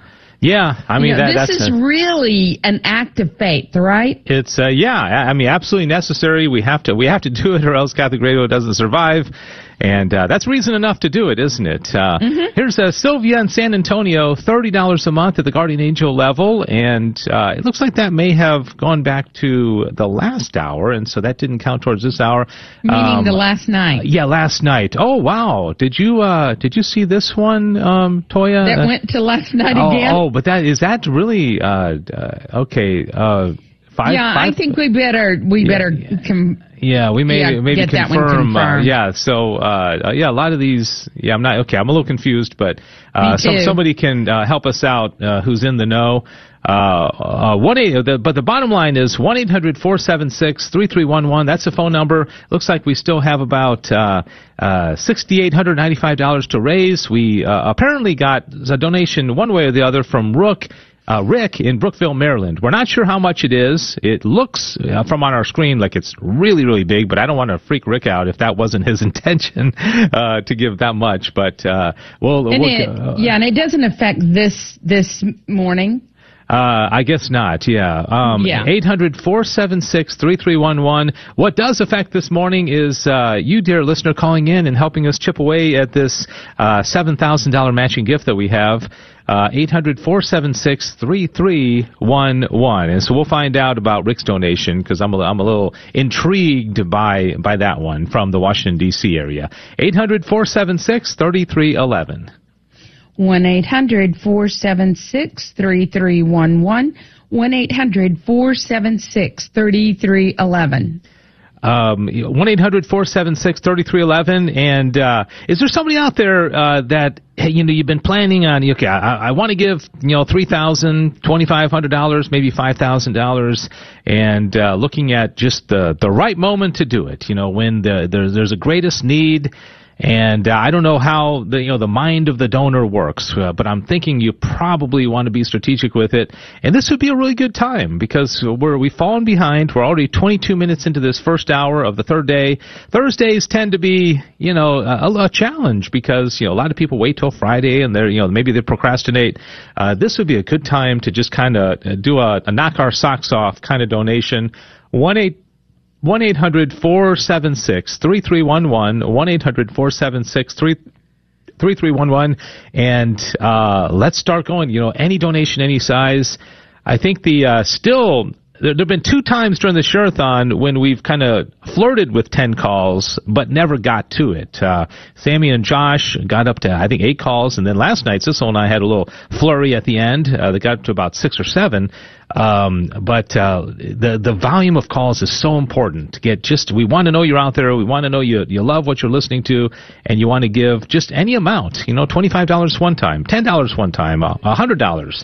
Uh, but we need you now. eight hundred, four seven six, three three one one. Dave, we are still checking to see um, what what the the donation is.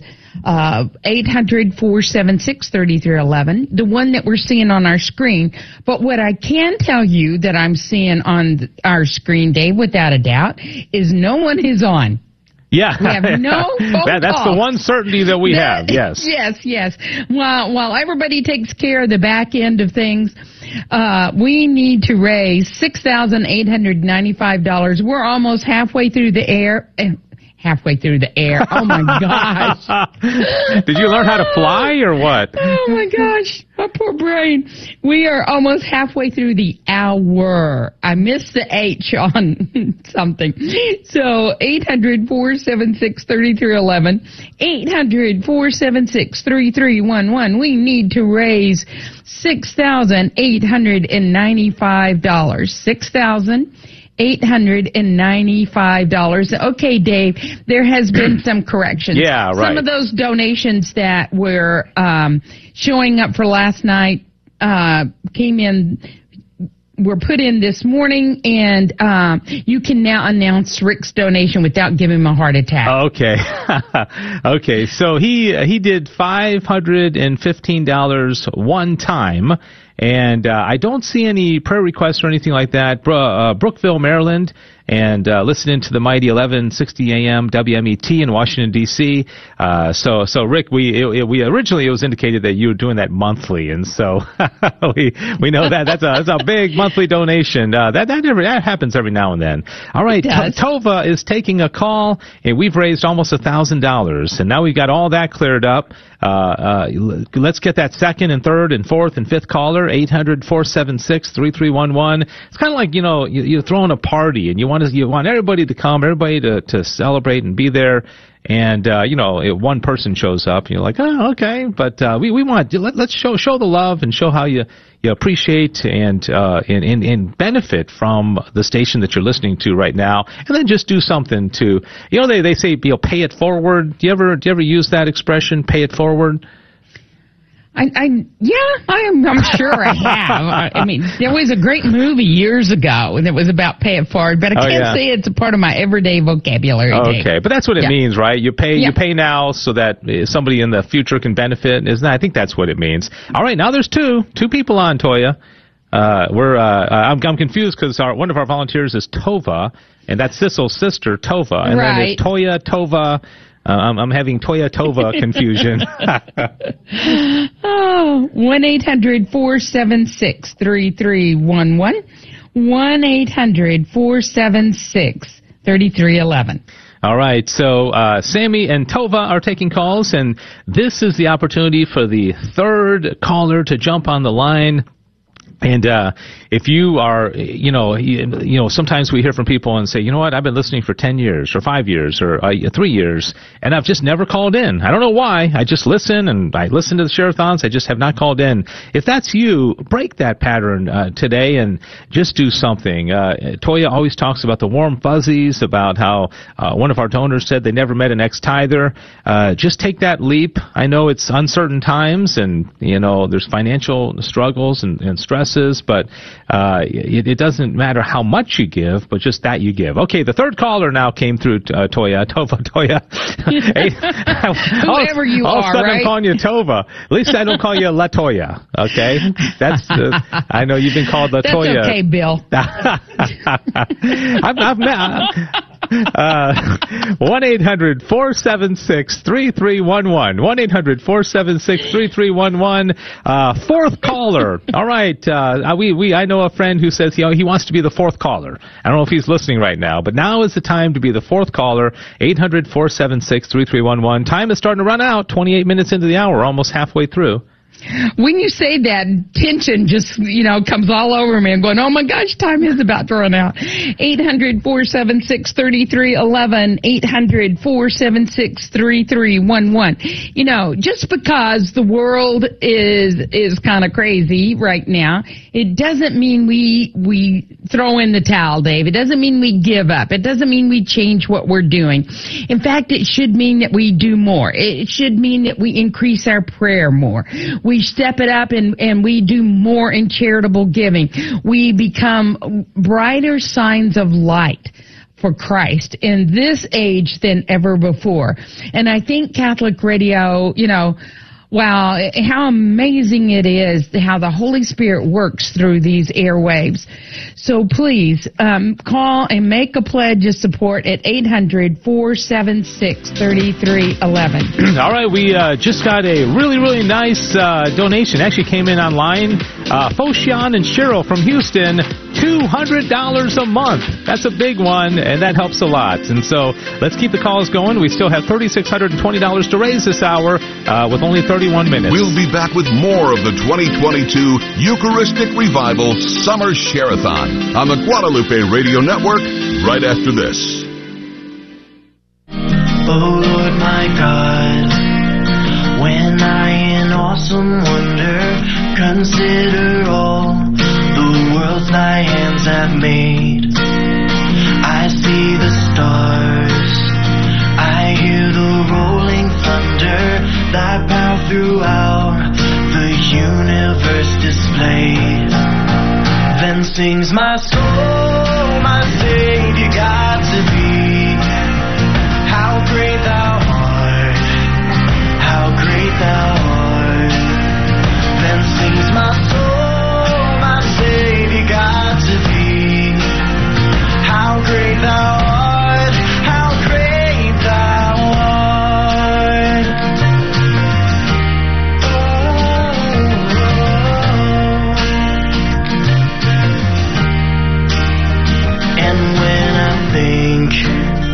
That God his son not sparing sent him to die, I scarce can take it in.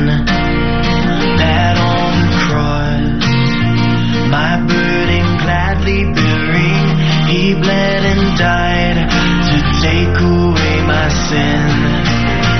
Then sings my soul, my Savior God to thee. How great thou art. Then sings my soul, my Savior God to thee. How great thou art, how great thou art. When Christ shall come with shouts of acclamation and take me home, what joy shall fill my heart. Then I shall bow in humble adoration and there proclaim, my God, how great you are. Then sings my soul, my Savior God to thee. How great thou art, how great thou art. Then sings my soul, my Savior God to thee. How great thou art.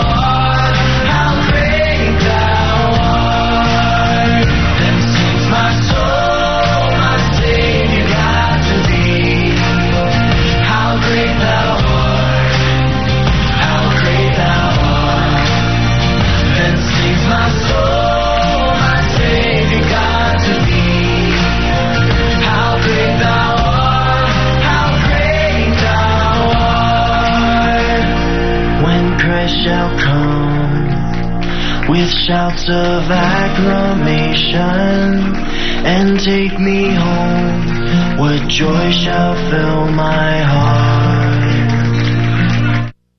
Welcome back to the twenty twenty-two Guadalupe Radio Network Eucharistic Revival Summer Share-a-thon. Please call one eight hundred, four seven six, three three one one to make a pledge of support to help keep your Catholic radio station on the air. That's one eight hundred, four seven six, three three one one.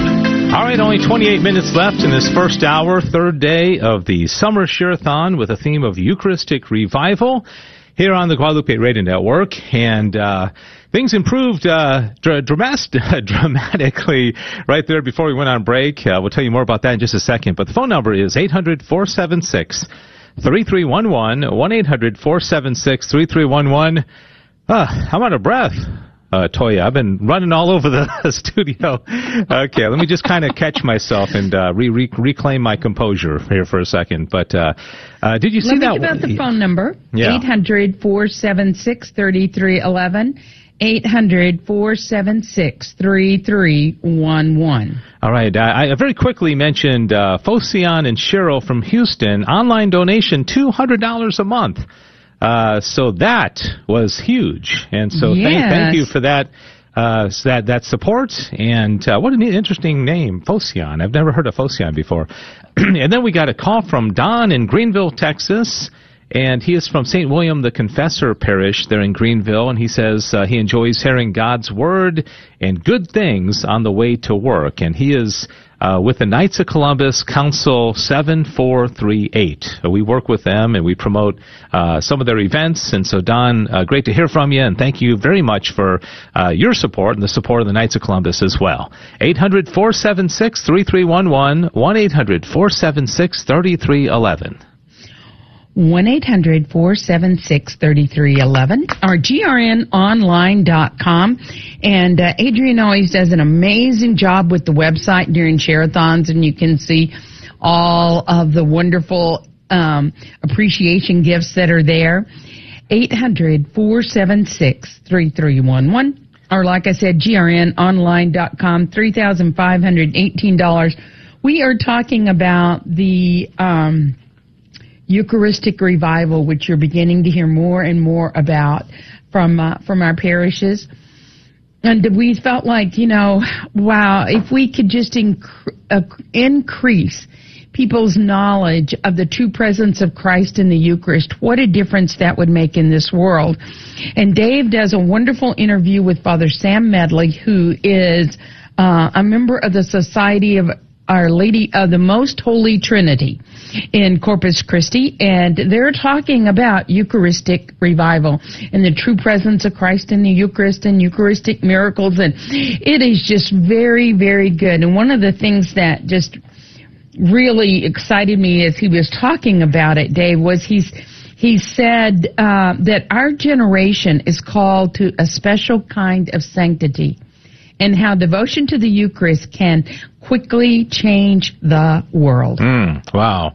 Yeah, that, that's, uh, I remember that. That's one of the many things that he said, uh, uh, you know, just nuggets of, of wisdom and information about the, the, the, the Eucharist and uh, Eucharistic Revival. Um, I, I want to make one other point about it. Uh, first, eight hundred, four seven six, three three one one. We're about halfway to our goal of seven thousand dollars, almost exactly. Uh, and we have two people on the line. So looking for that third caller, eight hundred, four seven six, three three one one. And he was talking about when the, the churches down in Corpus Christi opened up back again, uh, back after the pandemic, you know, when they were closed down for a while.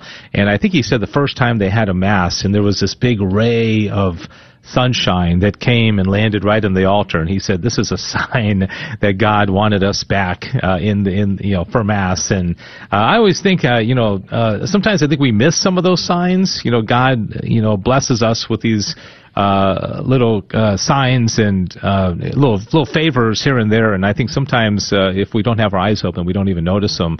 Uh, Laura in San Antonio donated twenty-eight dollars one time, and uh, also included some of the, the credit card charges, and she's from Saint Mark the Evangelist Parish, and she says Catholic Radio brought her closer to God and gave her peace uh, during her struggles, and uh, she is celebrating her twenty-eighth anniversary of marriage. So congratulations, Laura, to you and your husband on that uh, occasion. Thank you for calling in.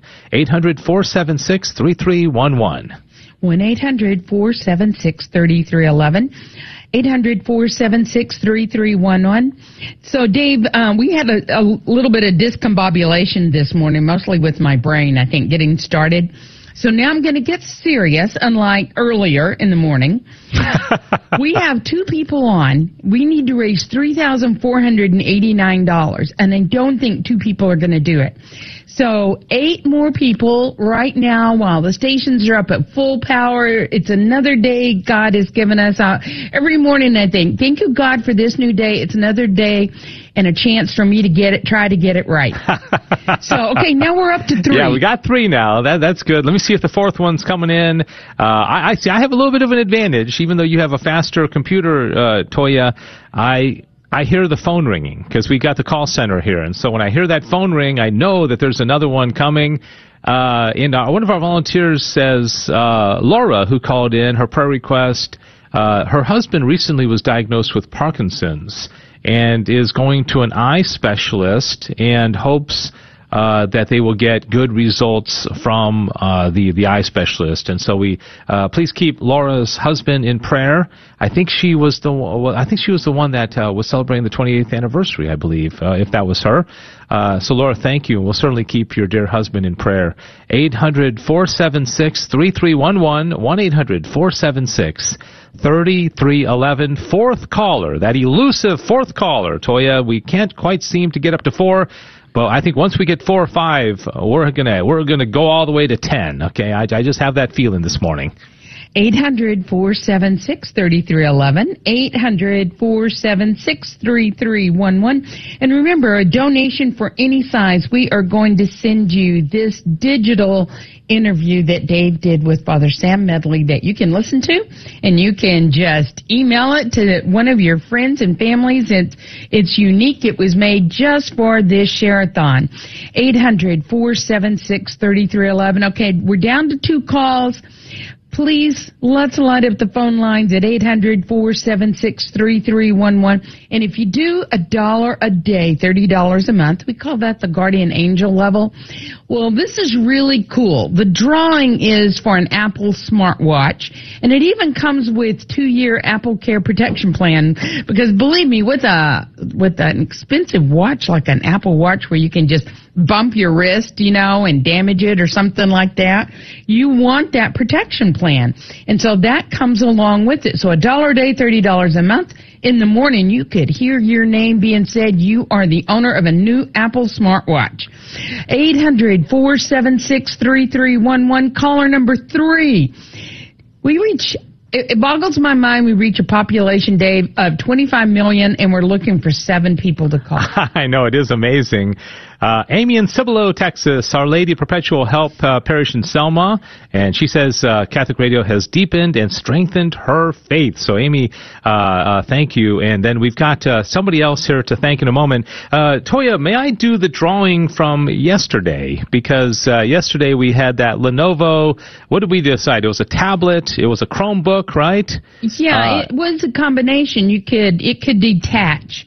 It could be a tablet or it could be a laptop. All right. So uh, I'm gonna. I've got the uh, apostolic uh, bowl of divine providence in my left hand. Toya is watching me, and I'm gonna look away. But before I do that, I do want to say that we only have two people on the line. uh, still three thousand nineteen to raise. nineteen minutes uh, to go. eight hundred, four seven six, three three one one. one eight hundred, four seven six, three three one one. Okay. So uh, these are all the folks that are in this bowl here. A little piece of paper for each one who gave at least thirty dollars a month or three hundred sixty-one time yesterday during the uh, the Wednesday yeah the Wednesday share-a-thon. And I am looking away, and I am going to draw the winner. And um, ta-da, ta-da, ta-da. Uh, yes, yes, ta-da. tension, tension. Here ta-da, it goes. Ta-da. Oh gosh, I got to separate them so I, I make sure I only get one because we're only going to give one of these away. So here's the winner, and uh, give the bowl back to Kent. The winner is. Uh, okay, Sylvia from Carrollton, Texas.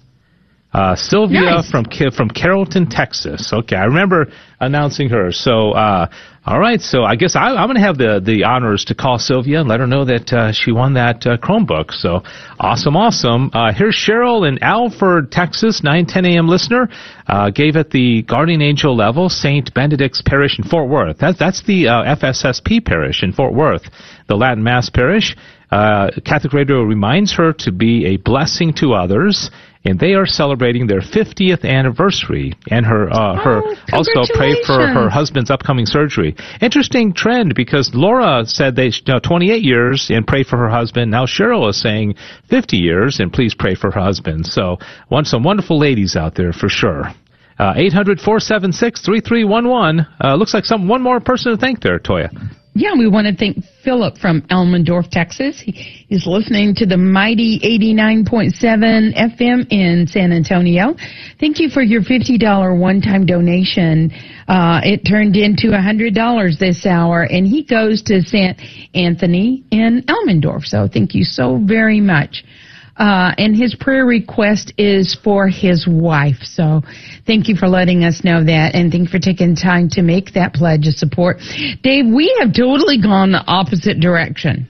Yeah, I know. Now now we've got uh, one person on the line. Uh, Allison, who is our, our brand-new volunteer, is taking a call, so it's great to see her getting some uh, some calls. But we've got four or five other volunteers that are just kind of, you know, staring at their phone and wondering if it's going to ring. Uh, still close to three thousand dollars. And uh, have we have we had the online two hundred dollars a month, uh, which clearly was a, was a big one, and that's a, a pilgrimage. And I, I owe that person a fascinating fact, by the way. Uh, but uh, let's get a, a couple of pilgrimage donations. That, that would uh, you know, knock this out. We still have sixteen minutes uh, in the hour, and so, but we do need some more calls. eight hundred, four seven six, three three one one, eight hundred, four seven six, three three one one. Are you ready for a, a fascinating fact, Toya? I certainly am, Dave. So let me give it the phone number while you gather it. eight hundred, four seven six, three three one one. eight hundred, four seven six, three three one one. So I'm just going to tell you, Dave, um, my expectation is a little bit better than banana bushes. You know? That was fun, wasn't it? Uh, so yeah. For those who don't know, the question yesterday was, bananas grow on what? And so I said trees, but Dave says that's wrong because his calendar told him it was wrong. And, and it was fact-checked. It, it was, well, I don't know about that. And so, but it, they grow on little shrubby bushes. Fla- things, flowering like herbs. Flowering it, herbs. Yeah, they grow flowering yeah. herbs is what they grow okay. on. So, all right. I'm not sure if I've used this one before, but it's it, even if I, I did, it's worth repeating. Uh, okay. okay. Back in eighteen ninety-six, a guy named Walter Arnold uh, in the English village of Paddock Wood, Kent, was the first person ever to be pulled over for speeding in his vehicle. Okay? So, and what, what, uh, what year what, was this? Uh, nine, uh, nine, uh, eighteen ninety-six. eighteen ninety-six. Okay, eighteen ninety-six. First person ever. So the the question is, how how fast was he going? Uh, okay. uh, the first person I, ever to be pulled over for speeding in his vehicle. How how fast? I, I'm going to say... No way, Richard. Richard's saying thirty-eight miles an hour. I'm I'm going to say twelve. Twelve. Wow. So, so I'm impressed. Very impressed. It, it's not. You're not I still right. Got it wrong. No, it's no. He was going eight miles eight. per hour. I almost and, said seven. And the speed limit was two. I know yeah. people who run faster than that. Yeah, it's, uh, it's like somebody pushing the car from behind or what? Oh uh, isn't that amazing? Eight miles per hour, and he got pulled over. I mean, I guess the you know. Uh, Yeah, I guess the cop the cop could have chased him down on foot, you know? I mean, yeah. to, to give him that ticket. All maybe, right, so... Maybe on a horse. Okay, did that make up for the... Uh, here's Alma in San Antonio. Made up for the bananas. Uh, forty dollars one-time donation, uh, K J M A listener. Uh, honor of uh, This is in honor of her dad's... Uh, A birthday on June nineteenth, okay? Uh, on, on, on June nineteenth uh, is going to be his birthday, and so that's she made that pledge in honor, I think, of his age. And so, uh, Alma, thank you. Great to hear from you. two thousand nine hundred twenty-seven dollars. Nobody is on the line. Uh, thirteen minutes to go, and we are going to need some help here. Somebody listening right now, and uh, that, that's the thing is that you know you, you, we're, whoever is listening to us right now, we're talking to you. Okay, Sissel just jumped on a line, so she's taking a call. Uh, please, if you're listening, uh, just, just call in and do what you can. I still think we can get up to those ten calls this hour in these final thirteen minutes. one eight hundred, four seven six, three three one one, eight hundred, four seven six, three three one one. Uh, Dave, I would say we are in a bit of a pickle. Well, thirteen minutes left, and we need to raise two thousand nine hundred twenty-seven dollars. Could there be... I, we're going to have to have somebody be an archangel to get there. Yeah. Uh, and then eight or nine people doing whatever you can, but it's Thursday morning. You know, starting out with an act of charity, like tithing is, Dave, that's better than a cup of coffee. eight hundred, four seven six, three three one one, eight hundred, four seven six, three three one one. Because your donation affects somebody right now, which, which will affect somebody for eternity. Yeah, I, I love. Sissel sent an email out to all of our morning volunteers yesterday saying, hey, looking forward to seeing you in the morning. And she said something about, uh, we'll see you bright and early, fueled by... uh, coffee and the Holy Spirit. And I was thinking, guys, though, but yeah, I mean, it's it's a good point. You know, coffee fuels us, but even more importantly, the Holy Spirit, I mean, gives us, uh, animates us and gives us life. And I will say, all right, so Patrick and Cecil are both taking calls now. Where's the third caller? Let's, let's keep just, let's just, you know, blow the lid off this, uh, this limit of only having like three calls at a time. Let's just, uh, if you're listening to us, call in and just do what you can. Even if it's a small donation, maybe you already have a monthly pledge going on, uh, just make some sacrificial gift uh, for the salvation of souls. You hear the testimonies, eight hundred, four seven six, three three one one. In fact, next hour we're going to play, uh, I, I really enjoyed uh, Marcus Bell, and you're going to hear his story of uh, coming into the church this, this past Easter after being uh, an, a young guy. He's a millennial, uh, an, an ordained Anglican deacon on his way to the priesthood, and he, he becomes, he converts to Anglicanism, and right around that same time he starts listening to Catholic radio, and he's like, hmm, okay, uh, maybe uh, I need to just keep on going all the way to Catholicism, and he did. eight hundred, four seven six, three three one one. Third caller, we need you right now with uh, eleven minutes to go. eight hundred, four seven six, three three one one. eight hundred, four seven six, three three one one. eight hundred, four seven six, three three one one. two thousand nine hundred twenty-seven dollars to raise and eleven minutes to do it in. Dave, I'd feel so much better if we had, if the phone lines were just really increasing. If you love Catholic radio, typically you would be listening to, this hour would be uh, the last part of C D T with the game. Do you hear the game often, Dave? Uh, oh, yeah, yeah, during yeah. the second hour, yeah. yeah, yeah. Fear and Trembling. Yes, yeah. yes. And uh, uh, I always love how the, the people that call in are usually really good sports, and sometimes it's the kids. And, and then after that is the beautiful Mass by the Salt Order, and I think it's on Thursday, Father Sam Medley does the homily. Mm-hmm. Um, he does the Mass, but um, th- just some really good homilies. But um, just to say quickly, on Monday in the three o'clock Central Hour, we have a brand new show for you, and it's called A Life Lived Joyfully. eight hundred, four seven six, three three one one. We're up to four now, Dave, so I have hope. Yeah, there's four calls. Allison, John, Patrick, Cecil, all taking calls. Uh, two thousand nine hundred twenty-seven dollars. And uh, and uh, the phone number is eight hundred, four seven six, three three one one. Uh, come on, just, uh, you know, let's get that fifth caller. You know, uh, again, it, it's so encouraging to see so many people calling at the same time. We've never, throughout the, the last two days and one hour of the Share-a-thon, had ten people at the same time. It's a it's a, it's a really hard thing to do. It's kind of like, uh, you know, pitching pitching a perfect game in baseball. It's it's very rare. It uh, it, it just means, you know, th- things are really going your way. Uh, fifth caller, we need you, eight hundred, four seven six, three three one one, one eight hundred, four seven six, three three one one. And we'll be thanking uh, folks like uh, James Allen, five dollars one time uh, from Saint John Vianney Parish in Houston. Uh, he says, everybody, please call in now. A little less talk and a lot more action. Uh, he said that's a Toby Keith song. Okay, yeah, you remember you were saying, isn't that a song? Yes, yes. Uh, yeah, so I knew he, James would know. He has answered. He knows all. Yeah, and here's a ninety-one point seven K Q O S donor, uh, thirty dollars one time uh, from Holy Family Parish, and says Catholic Radio uh, brought her, it's Betty from Abilene, brought her uh, closer to the Lord in so many ways. Uh, pray for rain in her area. Okay, that's the third time I remember somebody praying for rain, so this is getting serious. eight hundred, four seven six, three three one one, one eight hundred, four seven six, three three one one, two thousand eight hundred ninety-two dollars, Toya, and uh, we are well, now we down to eight minutes. eight minutes and I three know. people on, Dave. I, I think we need... Uh, oh, gosh, we probably need two people to be archangels. eight hundred, four seven six, three three one one, eight hundred, four seven six, three three one one, or maybe one archangel at fifteen hundred dollars or one hundred twenty-five dollars a month, and everybody else a dollar a day. Just do whatever you can. It's a match a gift hour, so if you feel like my ten dollars one-time donation isn't enough, believe me, it will be turned into twenty dollars this hour, and every little bit helps.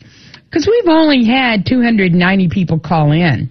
Yeah. It's really low. Yeah, you, you're hoping uh, for a sure-thon to have about a thousand. And I, I even think the, that, you, you know, even though that that's, you know, from a realistic standpoint, that, that would be a really great sure-thon. But I sometimes think, gosh, why not ten thousand? Why not, uh, you know, fifty thousand people uh, calling in with donations? But, you know, we take what we get. The stations are still on the air, and we are thankful for every donation that comes in. Two people on the line now, twenty-eight ninety-two to go. Uh, one eight hundred four seven six three three one one, and I am uh, a little concerned now, Toya, because, uh, you know, the, these last minutes fly by so fast, and we are behind, and uh, a couple of pilgrimages uh, are going to do it. Uh, here is uh, Robert in Plano, Texas, thirty-five dollars a month, K T H nine ten a m listener uh, at the Guardian Angel level. Robert, that helped a lot, brought Thank us down you. to twenty-four seventy-two. twenty-four seventy-two is what we still need to raise. Two people on the line, and uh, we're not going to, I'm uh, ninety-nine percent certain we're not going to be able to do it just with these two calls. eight hundred four seven six three three one one, eight hundred four seven six three three one one. That's the number to call. We need to raise two thousand four hundred seventy-two dollars. We only have six minutes left. You know, we've heard so many wonderful comments this share-a-thon, and, and we always do, Dave, about Catholic Radio is my companion. Catholic Radio holds me accountable. Catholic Radio um, is my news source, you know, and we want that to continue, and there's no assurances because Catholic Radio is brought to you by you. And if you don't call in, it, it makes it bleak. So let's all call in. Let's all who listen become supporters of Catholic Radio, and not just listeners. Let's step it up and, and really be great witnesses of tithing as good Catholics. eight hundred four seven six three three one one. Okay, now we have four, We got Dave. four. Let's get up to that elusive five calls. Okay, we got six that are logged in, and there's there's more people that can log into their phones. Fifth caller, come on, let's hear from you. one eight hundred four seven six three three one one. I, I have this uh, thought in my mind, Toya, as we give out the phone number. Uh, obviously, four people are on the line, and so they, they you know, they, they've done their part. They can do it. And other people have already donated during the, the share-a-thon, and, and you're, you're good, and thank you very much. But there's probably literally thousands of people who are in the category of haven't donated yet, listening right now, and we need a we need like six of you to call in and make a donation of any size right now. Uh, so please, please, please call us eight hundred four seven six three three one one, one eight hundred four seven six three three one one, and uh, we need you now uh, with four people on the line, one eight hundred four seven six three three one one. All we have is five minutes to go. Yikes, eight hundred four seven six three three one one, two thousand four hundred seventy-two dollars in matching gift money. You know, Dave, uh, I've had people call and say, is this a matching gift hour? And one time uh, I, I said, no, it's not. And the next thing I hear is click. They didn't even say goodbye. Yeah, yeah. Didn't even say goodbye. Just click. Just like, uh, yeah. So, eight hundred four seven six three three one one, if you want to give during a matching gift hour, if you want to do a five dollar donation, like Wonderful James does there in Houston, it's going to turn into ten dollars this hour. eight hundred four seven six three three one one, but it can't turn into ten dollars if you don't call and make a pledge of support. At eight hundred four seven six three three one one, become a member of the Guadalupe Radio family. We're up to five, Five Dave. calls, awesome. Okay. Five more calls, eight hundred four seven six three three one one, one eight hundred four seven six three three one one, and uh, can you uh, can you be one of five callers? Any donation, any size, okay? If you've been thinking like, you know, I, I can I can give ten dollars, okay? Remember remember dear Chris who called in with a two dollar donation, and he said, my uh, I'm a teacher, my wife is disabled, uh, we've got, you know, I think four kids. He said, I just can't really afford much at all, but the station has really blessed me, and I want to give something. Uh, okay, Joanne and Ronald, uh, two hundred dollars from Frisco, Texas. Uh, from Saint Francis of Assisi Parish, uh, they, they very much, Catholic Radio very much made us stronger, especially the Mass is very soothing. The choirs are wonderful at the Mass, and the services hit home. Our family needs prayers, all that we can get. So Joanne and Ronald, uh, thank you. We certainly will pray for you. In fact, we pray the Divine Mercy Chaplet every day, and we always lift it up for our, all of our benefactors. Anonymous in Humble, Texas, uh, fourteen thirty a.m. listener from Saint Mary Magdalene Parish. And now, nineteen sixty-one is what we still need to raise. nineteen sixty, what a year that was, huh, Toya? Absolutely. That's your favorite word, Dave, and I keep trying not to say it. But it I know you laugh every out. time. No, I don't. I just think, oh, my gosh, we we have this thing, and, and so we have to clue everybody in, Dave, right? Yeah. That uh, some there's words just kind of irritate us, or I don't know how you want to explain over, it, Dave. Overused. Overused. Overused. Yeah. Overused. Okay. And for Dave, it's absolutely, so I try not to say it, but it, it's like it just triggers in my brain, and I say absolutely, and I see Dave's face on the screen, and yeah. I'm going, oops, I said the A word. I try, I, try, I try, I make a concerted effort not to say. It's very tempting because it does fit. You know, it's kind of that word like, you're you're right, you know, yes. And and it just, it's one of those words that, that, that fits a lot when as a, as a first word in a response. But uh, I try I try to avoid saying it. It is, it is kind of overused, but hey, you know, that, that's all right. There's probably big, bigger sins that people can commit. eight hundred, four seven six, three three one one. one eight hundred, four seven six, three three one one. And uh, one minute, one thousand nine hundred sixty-one dollars, and only three people are on, Dave. All right. Uh, you know, Mario saying nineteen sixty-one. He remembers it like it was yesterday. He, he was, uh, I don't think Mario was born in nineteen sixty-one. All right. Hey, we need a, a, a couple more calls. Uh, help us out here. eight hundred, four seven six, three three one one. We are going to mosey into hour number two right after a quick break. Thank you for your support. We'll be back with more of the twenty twenty-two.